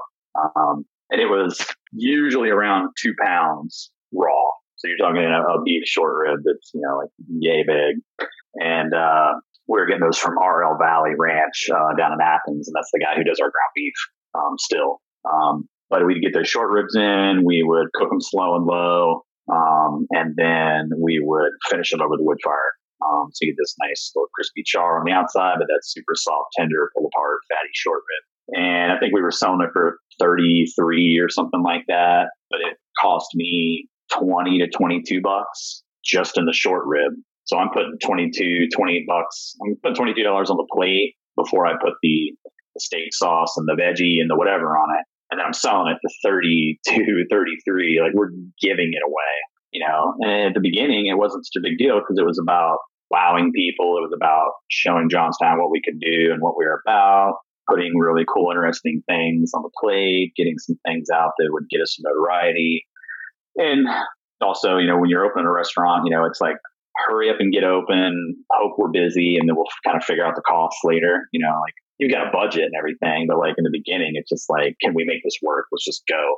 And then once you start looking at the budget, you're like, okay, maybe food cost is a little higher than we want it to be. You know, you start trying to find those ways. And and realistically, like, okay, we could keep that short rib on the menu, but we'd have to sell it for forty eight or fifty dollars just to make a fifty percent food cost. You know, so and it's like, are people going to come there and spend forty eight or fifty dollars? So those kind of things, you know, had to be sacrificed. Uh, some things maybe were a little more labor intensive had to be sacrificed and you know make some amends on the menu. And I, I, wouldn't say I would never say that we dumbed down the menu, but when we came back, I think the menu was just smarter. It was more it was built for speed with less people because we were trying to watch our labor and keep that down. And this is you know a brand new restaurant who just went through 12 weeks of carryout only and you know between january and june made money like one one month out of the year you know if, if that. So and we're brand new. We're trying to make sure that we're here for next year. Um, so yeah, so we just got smarter about the menu uh, and really honed in on more of what maybe Johnstown and the surrounding area, what people were looking for, whether it's carry out or on the menu. And I think some of those things that were born on the carry out menu definitely carried over to the regular menu because people want it. We sell a ton of it. So why deny it? So in like a perfect world, I guess, you know, I mean, maybe even now is how often do you think you'll like ideally turn over your menu? Because I mean, you're you're sourcing seasonal locally as much as you can too. But when do you know like it's time, at least in your mind? Yeah, let's let's change a bunch of this around. You know, if you're doing all the dine in that you were originally planning on doing and have gotten back to now. Yeah, we and we have. We're, we're very fortunate for that. It's it's come back strong. Um, so we're we're in we're in good shape as far as that goes for the moment. So I hope we stay there. But um, so we're fortunate for that but yeah, uh, probably. I mean, definitely uh, two times if as far as like major changes, and then I think you can do a third and a fourth where you're kind of tweaking a couple of things here and there. Because like right now, I don't have, and I'm not trying to be super pious or high and mighty, but we don't have any tomatoes in the restaurant right now. Like, why would I have fresh tomatoes to put on the sandwich? Because they're coming from thousands of miles away. They're cardboardy. They've been gassed. They've been, you know, whatever. It's it's not what a tomato is meant to be. So it's not what a strawberry is meant to be. I don't have any strawberries right now. So I want to try to feature those things as much as possible, and it also gives us the opportunity to really feature it locally. So last year when we did open in the fall, and it was towards the end of tomato season, but they were still available. And sometimes, depending on the weather, the seasons you know shift a little bit. So we did a lot of work with Knife and Fork Farms, which is a small independent farmer in Johnstown. Um, they gave us all of our heirloom tomatoes last year. So every every tomato feature we had, and even when we had a, a fish sandwich on the menu and we put a tomato on it, it was a local heirloom tomato. You know, that's kind of the way we want to do things. And I don't feel bad about saying like, hey, I'm sorry, I can't add a tomato to your burger right now. We don't have tomatoes. You know, we don't want to. Um, I want the food to be as best as it possibly can. Um, and so as more and more farmers and the seasons change in the area, you know, whether it's knife and fork, there's a lot of other smaller ones um, that we're starting to connect with. And then obviously just the local vendors, you know, we, our cheese curds come from Black Radish Creamery. Uh, we used to get all our bread from Lucky Cat Bakery before Lucky Cat folded in, uh, in December, um, pandemic related, unfortunately. Um, yeah. So get that. We get our beef from uh, our ground beef from RL from Rob Phillips down in RL Valley. Uh, amazing ground beef, delicious.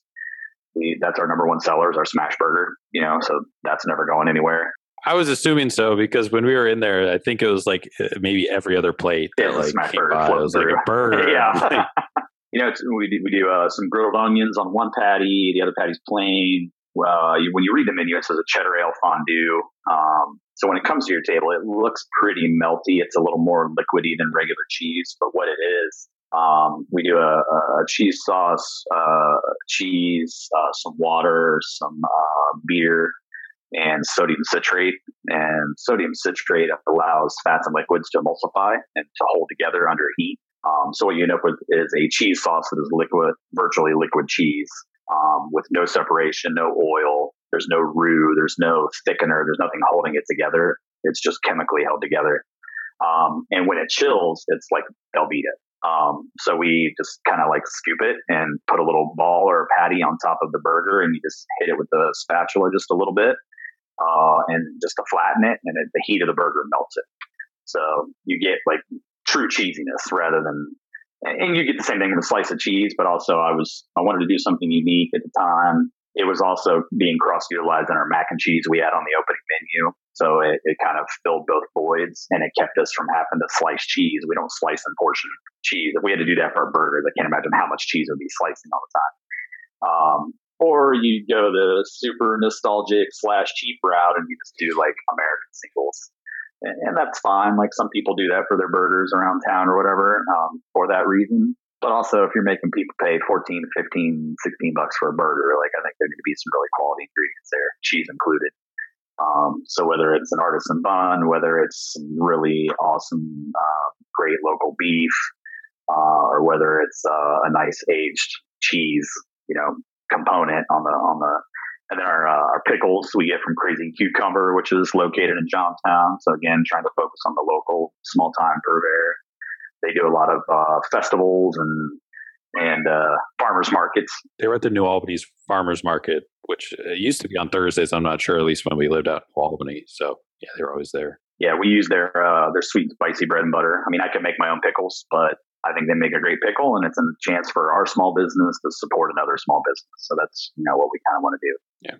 Um, but yeah, so a couple of major tweaks or a couple major changes seasonally with some seasonal tweaks to allow for freshness and seasonal quality of stuff you know, it's a it's a really beautiful space. If people listening haven't been there, definitely obviously go check it out. Like the food's really good, and this the space is really beautiful with all the decor touches that they did.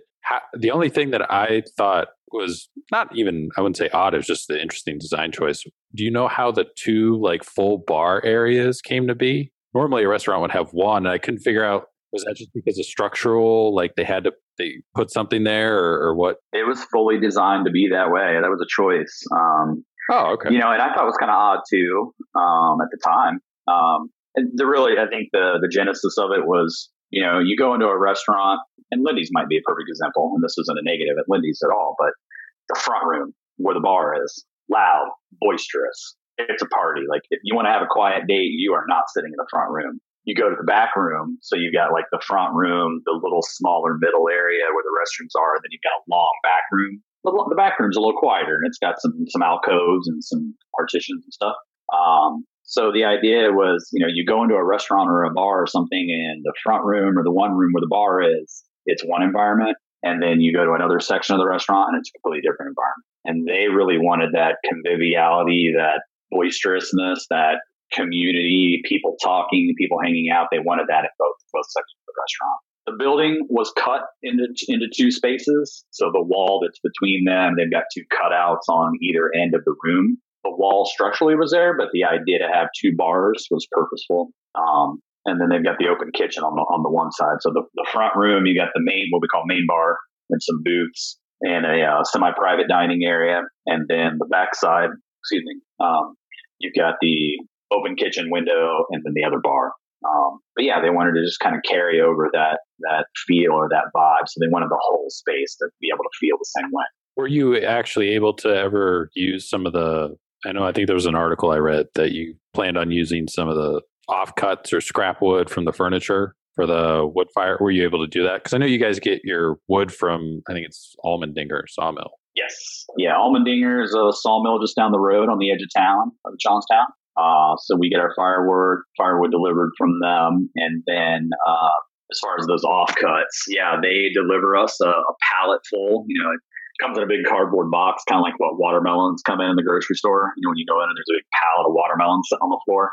It's a big wooden box, and it's all like two, three, six inch nubs of, of oak planks um, that are kiln dry to a nice, I think they're like 11% moisture content or something, which is about half the, the moisture content of firewood typically. Um, so it burns really hot and fast. So it's great for starting fires or maintaining fires. If you're starting to lose a little heat and throwing a big log on it, it's going to kind of suffocate it or slow it down. You can throw a couple little chunks on there and keep it rolling. Um, but yeah, they deliver them to us as needed. We've got, you went in our parking lot right now. There's two giant ones right out back up against the wall. So anybody wanted any little spare scrap wood to whittle with or whatever, they can just roll up there and grab it.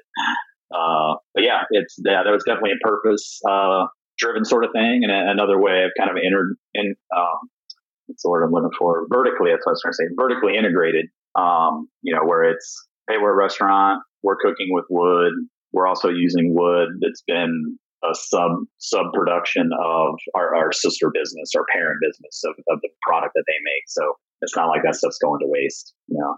And I'm sure they produce more than, than maybe we can use, and may, and I'm not for certain. I don't know if, if any of the overflow of that, you know, gets turned into something else. Maybe they chip it down and it, you know it goes away to a mulcher or someone making bedding or something for farm animals. I think they do that, but I'm not 100. percent I know Allmendinger does that with all their off run. You know, they go from a tree to a log to a plank to a board. You know, a lot of their stuff ends up as as um, mulch as well as like animal bedding and stuff like that. So trying to come full circle, you know, and it be is yeah, we're using wood and yeah, it's you know, you're cutting down trees to use all that, but it's it's purposeful and we're trying to use it in any way we can. So all right, so I got uh eight more questions for you. Ask these to everybody. Sure. Um, first question: Who would you say is the biggest influence on your cooking career thus far? Looking back on it, hmm, that's a good question. I don't I don't know if I could single any one person. I'd say the first that first chef owner I worked for, Bob Keane, really let me kind of grow and let me get some wings. You know, um, so I'd say that as far as like professional chefs, I mean, when I first got into it, that was really at the height of like Emeril when he was first on TV. And I don't know, I, I grew up, my mom watched Galloping Gourmet, like Graham Kerr and stuff like that. So like I always saw that stuff from a young age. Um, definitely Thomas Keller, you know, in my very early years, that was when the laundry was first coming out with their book and things like that. So I really learned to cook that way or have that kind of eye artistically, you know, kind of the way they did food. Um, and I've, I've, never got a chance to go out there, but that's definitely on my list of, of places to to be able to go one day. Um, and then you know, currently, I mean, I just I, I stay abreast of what's going on, so I'm very aware of like what current chefs are doing, what people are doing in major markets and stuff like that. Andrew Majetti, who was my chef at uh, Scioto Country Club and was one of our culinary instructors. Um, I did some culinary competition stuff with him, so I'd say he was pretty instrumental in, in maintaining that sort of competitive drive in me that kind of carried over from being a jock and being into football and weightlifting and stuff like that. Always being a competitor. Um, and we were joking around the kitchen the other day. I made a comment or something, and one of my guys says, "It's not a competition, chef." And uh, the other guy that was standing next to me, both of us looked at each other, and we were at the same time we were like, "It's always a competition." And, but that's just my personality, you know. And it, it doesn't mean that he was wrong for saying that. Um, but for me, everything's competition. I don't like losing in checkers. I don't like watching my children lose at sports. I don't. I don't. I don't deal well with loss. So um, I want to win. I want to. I want to. I work hard and I want to win. So um, yeah, I'd, I'd, say Chef Majetti, Chef uh, Bob Keane. It, it's funny when I worked for him back in like 1999, 2000, probably about 2002. That that range. Um, I think I knew it at the time that he at one point he had been a chef at Lindey's as well. And then, you know, a full decade, 15 years later or whatever, I ended up a chef at Lindey's. So, you know, I, I kind of ended up walking some of those. Serendipitous. Yeah, yeah. And uh, and I think Thad too at, at Brio, you know, he really helped me kind of understand the volume and the thought process and how to run a place like Brio and how to manage. You know, that place wasn't about the food; it was more about management. You know, it was about making sure that aces were in their places and people knew what they were doing and they were doing it right and you know and and how to how to deal with people what's the uh, one kitchen item one kitchen item that's not a knife uh, that you can't live without uh, I'd say spoons. I know that comes up a lot, and obviously your podcast is Spoon Mob. Uh, I've got a couple spoons uh, that I use. Uh, when I'm cooking right now, I don't get to use them quite as much on the station that I'm on. But when we first opened the restaurant, um, you know, I had my two spoons and you know my towels and the tongs and stuff in front of me. But I was using those spoons to plate sauces, to make you know swirls and swooshes and things like that. Um, so that's probably the most. And then um, for uh, Christmas, I bought my sous chef. Um, so there's you probably have heard of the um, great Gray Kunz spoons. That's really kind of one of the, the metal spoons that's out there that chefs really like to use. He's kind of the guy who started that whole movement in his kitchens. And there's a uh, a knife company that also does some woodwork, but mostly they're a custom knife company called Boot Hill Kitchen, and uh, they're out of Tennessee, I believe. Um, so they make custom knives out of like uh, reclaimed uh, sawmill blades and random things like that. Um, and either somebody that works for them or, or the guy that owns it or something, they somebody also does some woodworking and they make wooden spoons too. So for Christmas, I bought a set. They do a wooden version of the Gray Kunz spoon. So I bought one for myself, one for my my chef buddy, and one for my sous chef that works with for me now. So as they all know, my chef buddy got more spoons than I got. So it's definitely spoons for him. Um, so I wanted to add his collection with the wooden Gray Kunz spoon. Um, and I got one for at home for making risottos and stuff like that. You know, where you want something a little softer, you want to beat it up with a metal uh, thing. But uh, yeah, I'd say spoons. Uh, what's the one Columbus restaurant that you'd recommend that isn't your own? So, like, you know, the example I always give is uh, somebody is flying through Columbus, got stuck here, you know, um, on a layover, reached out to you, said, and you're like, yeah, we're not open tonight, but you should go here. The wife and I have a few standbys. Uh, our favorite, like any day, everyday place is North Star Cafe because they're just they're so damn consistent and it's really good and it's good quality. You know, the, the ingredients are high quality. Um, so for just like a breakfast or a lunch, you know, definitely recommend that. They never miss the mark. I've never had a bad meal, and we go once a month, if not more.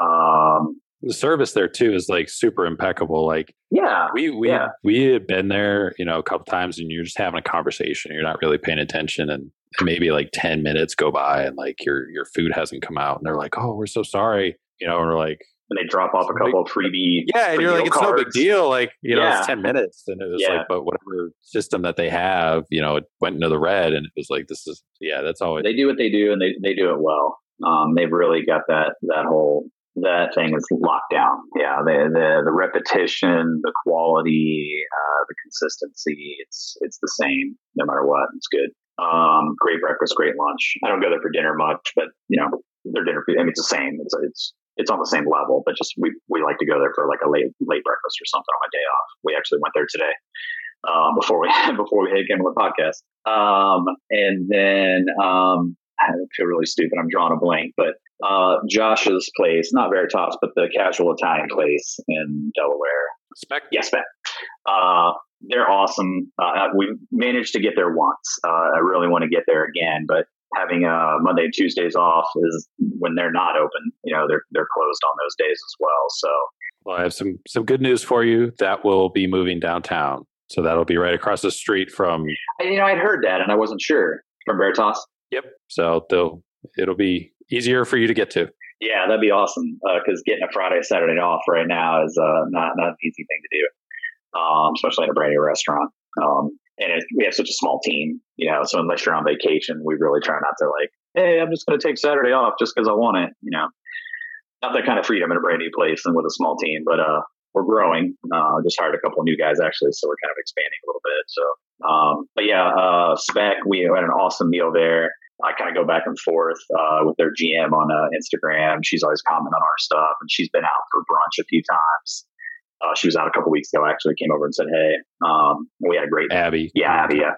We had a great dinner when we were there, so uh, I'm keyed into their Instagram. They put up beautiful food, and from what I ate when we were there, everything was awesome. So I would definitely say that. And that's kind of out of the way, you know. It's in Delaware, but but uh, it was worth the, the trip. It's like I'd say Ghostwriter's worth the trip. Um, you know, and from like a from a CMR perspective, I mean, if you if you want something that is a little more upscale, but you also know it's going to be really solid and good. Um, I think the Ocean Club or you know Mitchell's Ocean Prime at, at Easton, we always have an awesome meal there. It's it's always good. It's, it's very pricey, But if you want to throw down some coin and you know get some good wine and a good steak or good seafood dish, um, my wife and I always love it. And we actually went there not too long ago.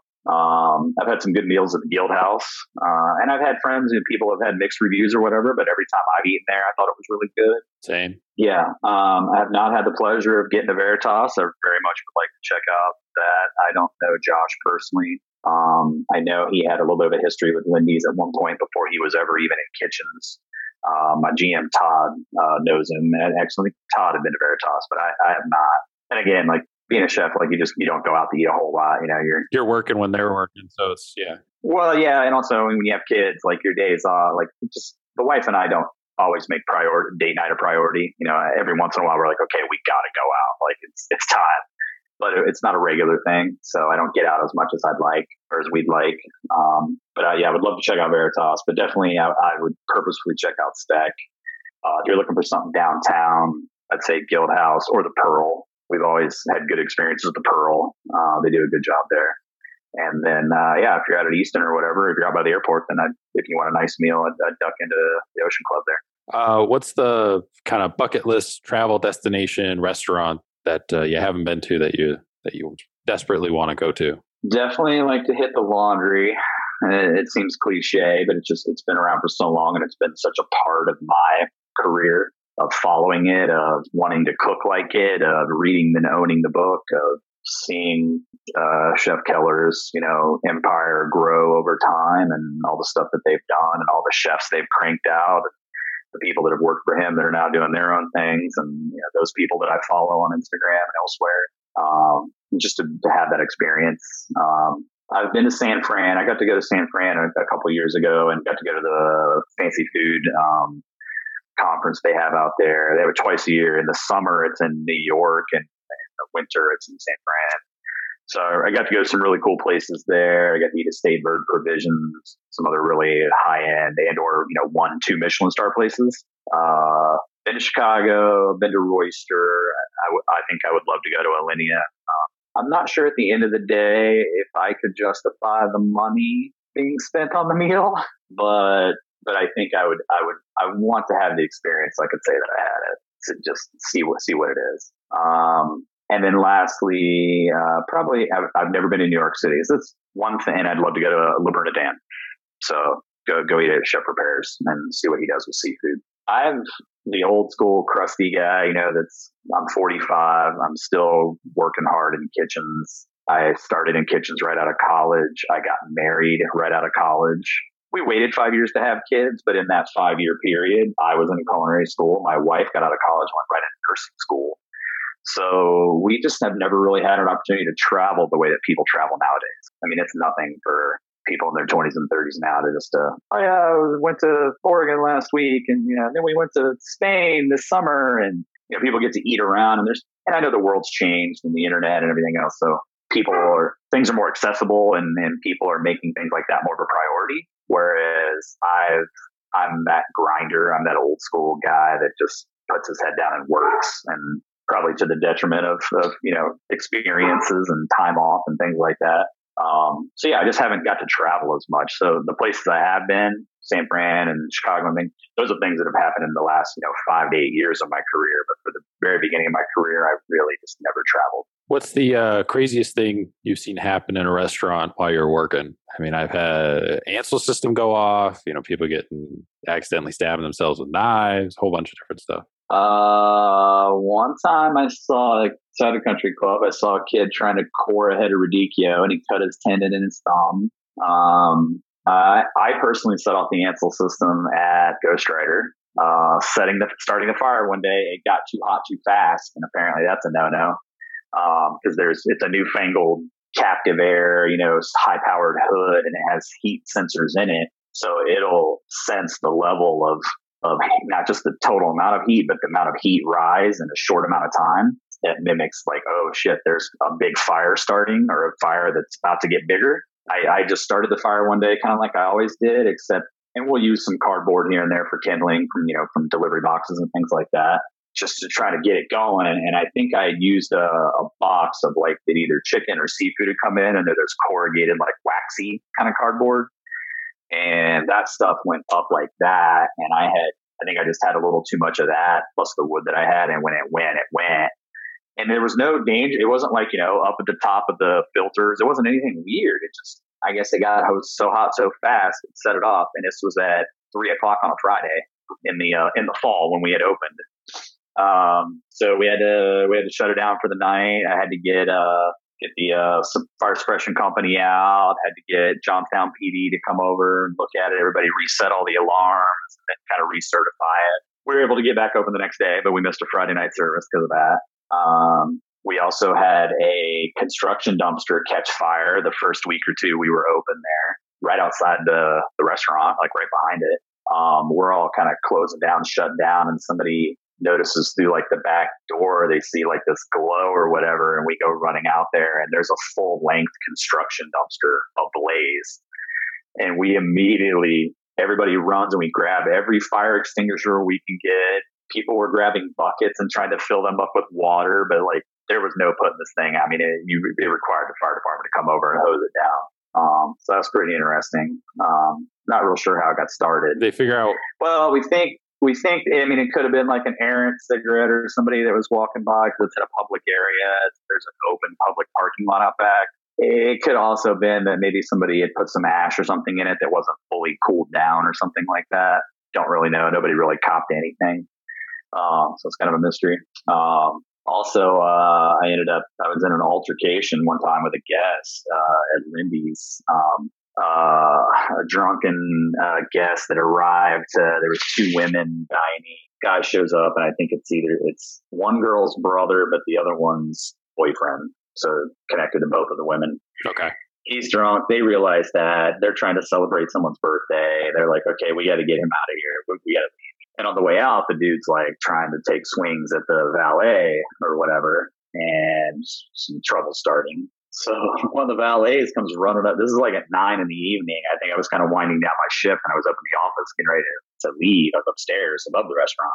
They come running up, chef, chef, we, we need help with a guy out here. He's like trying to like punch the valet or whatever. All right. So I come down and I guess cause I'm like, look like a bouncer, I'm going to get pulled into this. So I come down and kind of gauge the situation, see what's going on. I talk to one of the women. I'm like, you know, what's going on? And, hey, we're just trying to get out of here. We just need our car we just really need to go home. We need to get him out of here. He's he's drunk. I'm like, okay, that's fine.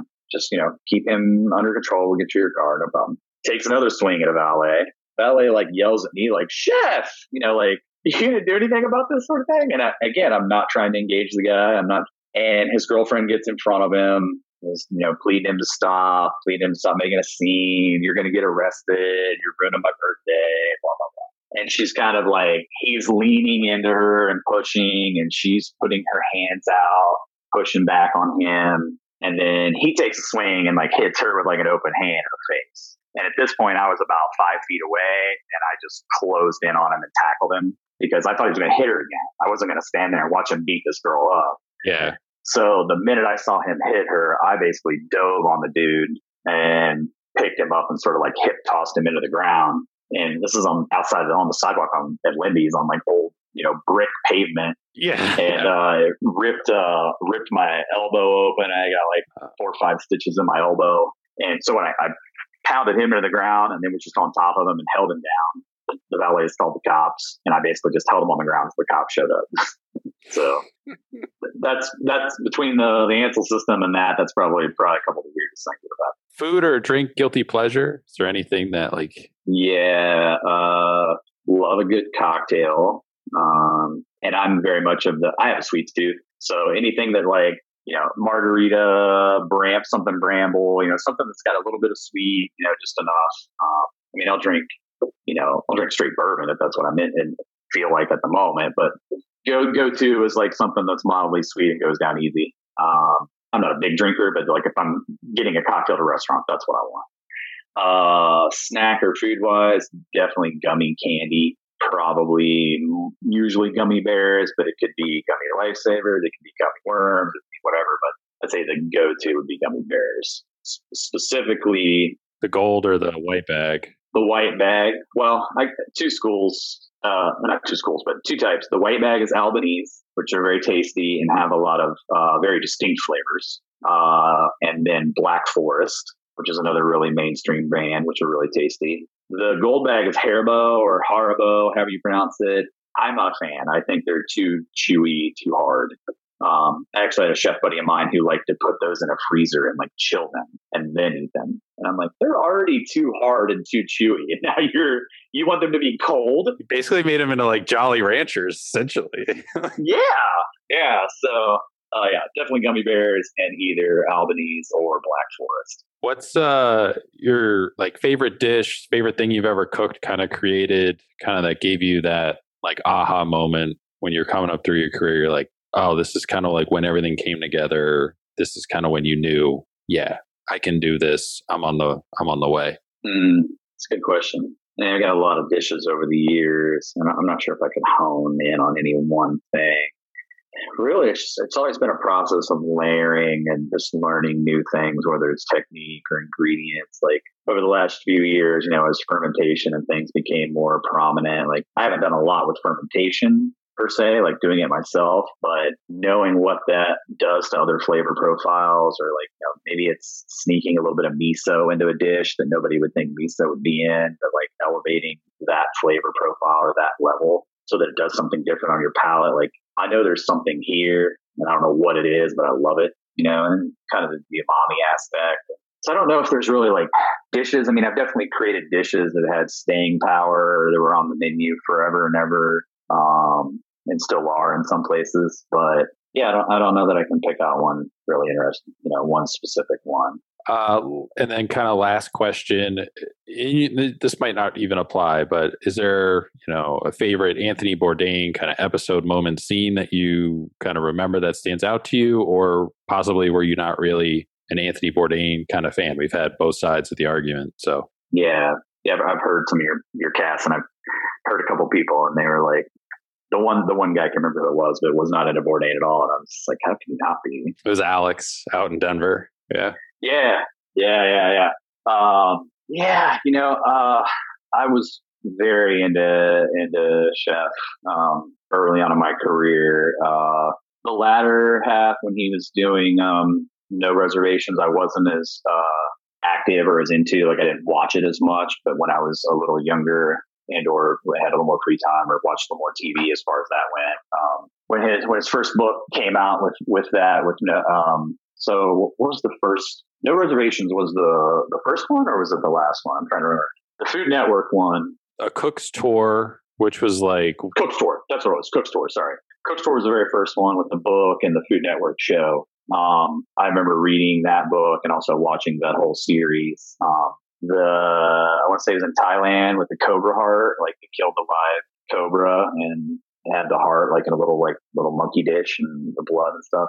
Just was really interesting. Um, also, uh, the time that I think uh, some tribal people somewhere in Africa, I don't know what country it was, but got to be like a uh, like the bone of like a warthog or something like that. You're just like eating like you know the the, the lower the, the outer intestine, uh, you know, of a pig or whatever, and just like how you can't no matter what you do, you can't get that shit taste out of it. Um, but he humbly, you know, ate it anyway. Then he knew he was probably being made fun of. Um, I would say probably those are a couple of the ones that stick out the most. Um, yeah, I didn't see as much of as no reservations as time went on or as, as his career went on. But uh, I have I have Kitchen Confidential. I've read it a number of times. Um, Cook's Tour, uh, Raw. I've read Raw. I have them all on my, my bookshelf over here, actually. Um, but yeah, definitely uh, an influence on my life uh, and culinary wise. And yeah, it, it, was rough.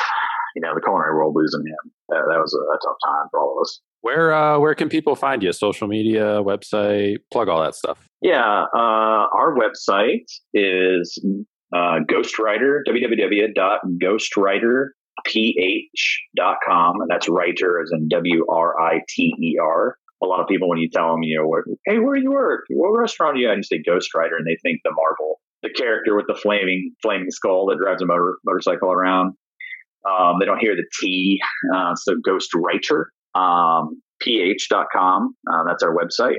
Uh, then you can also find me on Instagram. Uh, my our, we have a Ghostwriter account, and then my personal account is Chef Daddy D A D D Y times four X four. So pretty unoriginal, but I'm a chef. I'm a father. I have four kids. So Chef Daddy times four. So And you guys are open like five days a week, right? Dine in, takeout. Yeah, five days a week, uh, Wednesday through Sunday, close Monday, Tuesday. We do lunch, uh, brunch service. So lunch during the week, brunch on the weekends, uh, 11 to 2. Then we do shut down for a couple hours and kind of regroup and flip our stations and reset everything for dinner, finish up our prep and get ready for the dinner specials. Uh, we reopen at four. So we're uh, four to nine uh, during the week and on uh, Friday, Saturday, four to 10. Well, I appreciate you coming on. Uh, I know we kind of ran over a little bit on on the time, but um, definitely great episode. Ghostwriter is an awesome place, even though, you know, even if you live downtown and it's, you know, maybe a little you look at the map and you're like, oh, I don't want to, it's definitely worth the drive. I mean, the, the salmon, yeah, it's salmon that, that like we had that was just on point, uh, phenomenal. So definitely be trying the burger the next time around. But, um, yeah, anytime, you know, guys change over the menu or you got something new to plug, hit me up. You know, open invitation to coming back on the podcast whenever need be. Or and uh, yeah. you know, appreciate the time and and we'll see you soon. I'm sure. Likewise, man. I, I appreciate the uh, the extra boost. I'm sure it'll you know help us a little bit and get some more people our way. It, it's been all word of mouth. You know, we haven't done any advertising at all. It's pre-pandemic, through the pandemic. Now we're hopefully getting on the other side of it a little bit. Um, Sunday night, it, it, looked like Friday in there at five o'clock. It was it was crazy, you know. So we're gonna put a patio up this spring. So nice. if you're looking for a patio at Ghostwriter, that's that's gonna be something awesome if, if you've seen the inside of the restaurant, you know the owners don't do anything without doing it well. So the yeah, patio for sure. something to see. So so yeah, be looking forward to that. Yeah, and I'll, I'll be in touch. Cool. Well, thanks, right. and uh, thanks, have, have a good week. We'll see you soon. Yep. Same. Thanks again to Chef Brett Fife for coming on the podcast. Uh, we kind of ran over time a little bit. It's always better when we do that, and and he's a he's a bit of a talker, which always makes for a better episode too. So really appreciate him coming on. And uh, like I said, you can check out all the stuff for Ghostwriter Public House Instagram. You know, he's on there. They're open pretty much every day for for dine in. They do brunch on Sundays. I think Wednesday through Sunday is their hours. But if you haven't been out there, make sure to get out there and make sure to follow along with them and follow along all of Spoon Mob stuff. You know, Instagram. Make sure you're subscribed and following our page check out the website. Different stuff kind of going up all the time. Different podcasts coming out with. So make sure you get a chance to listen to all those. Just did the Columbus Restaurant Week stuff. So there's you know seven different restaurant reviews out there um, for you to check out too as well. So appreciate everybody listening, and we'll talk to you guys next week.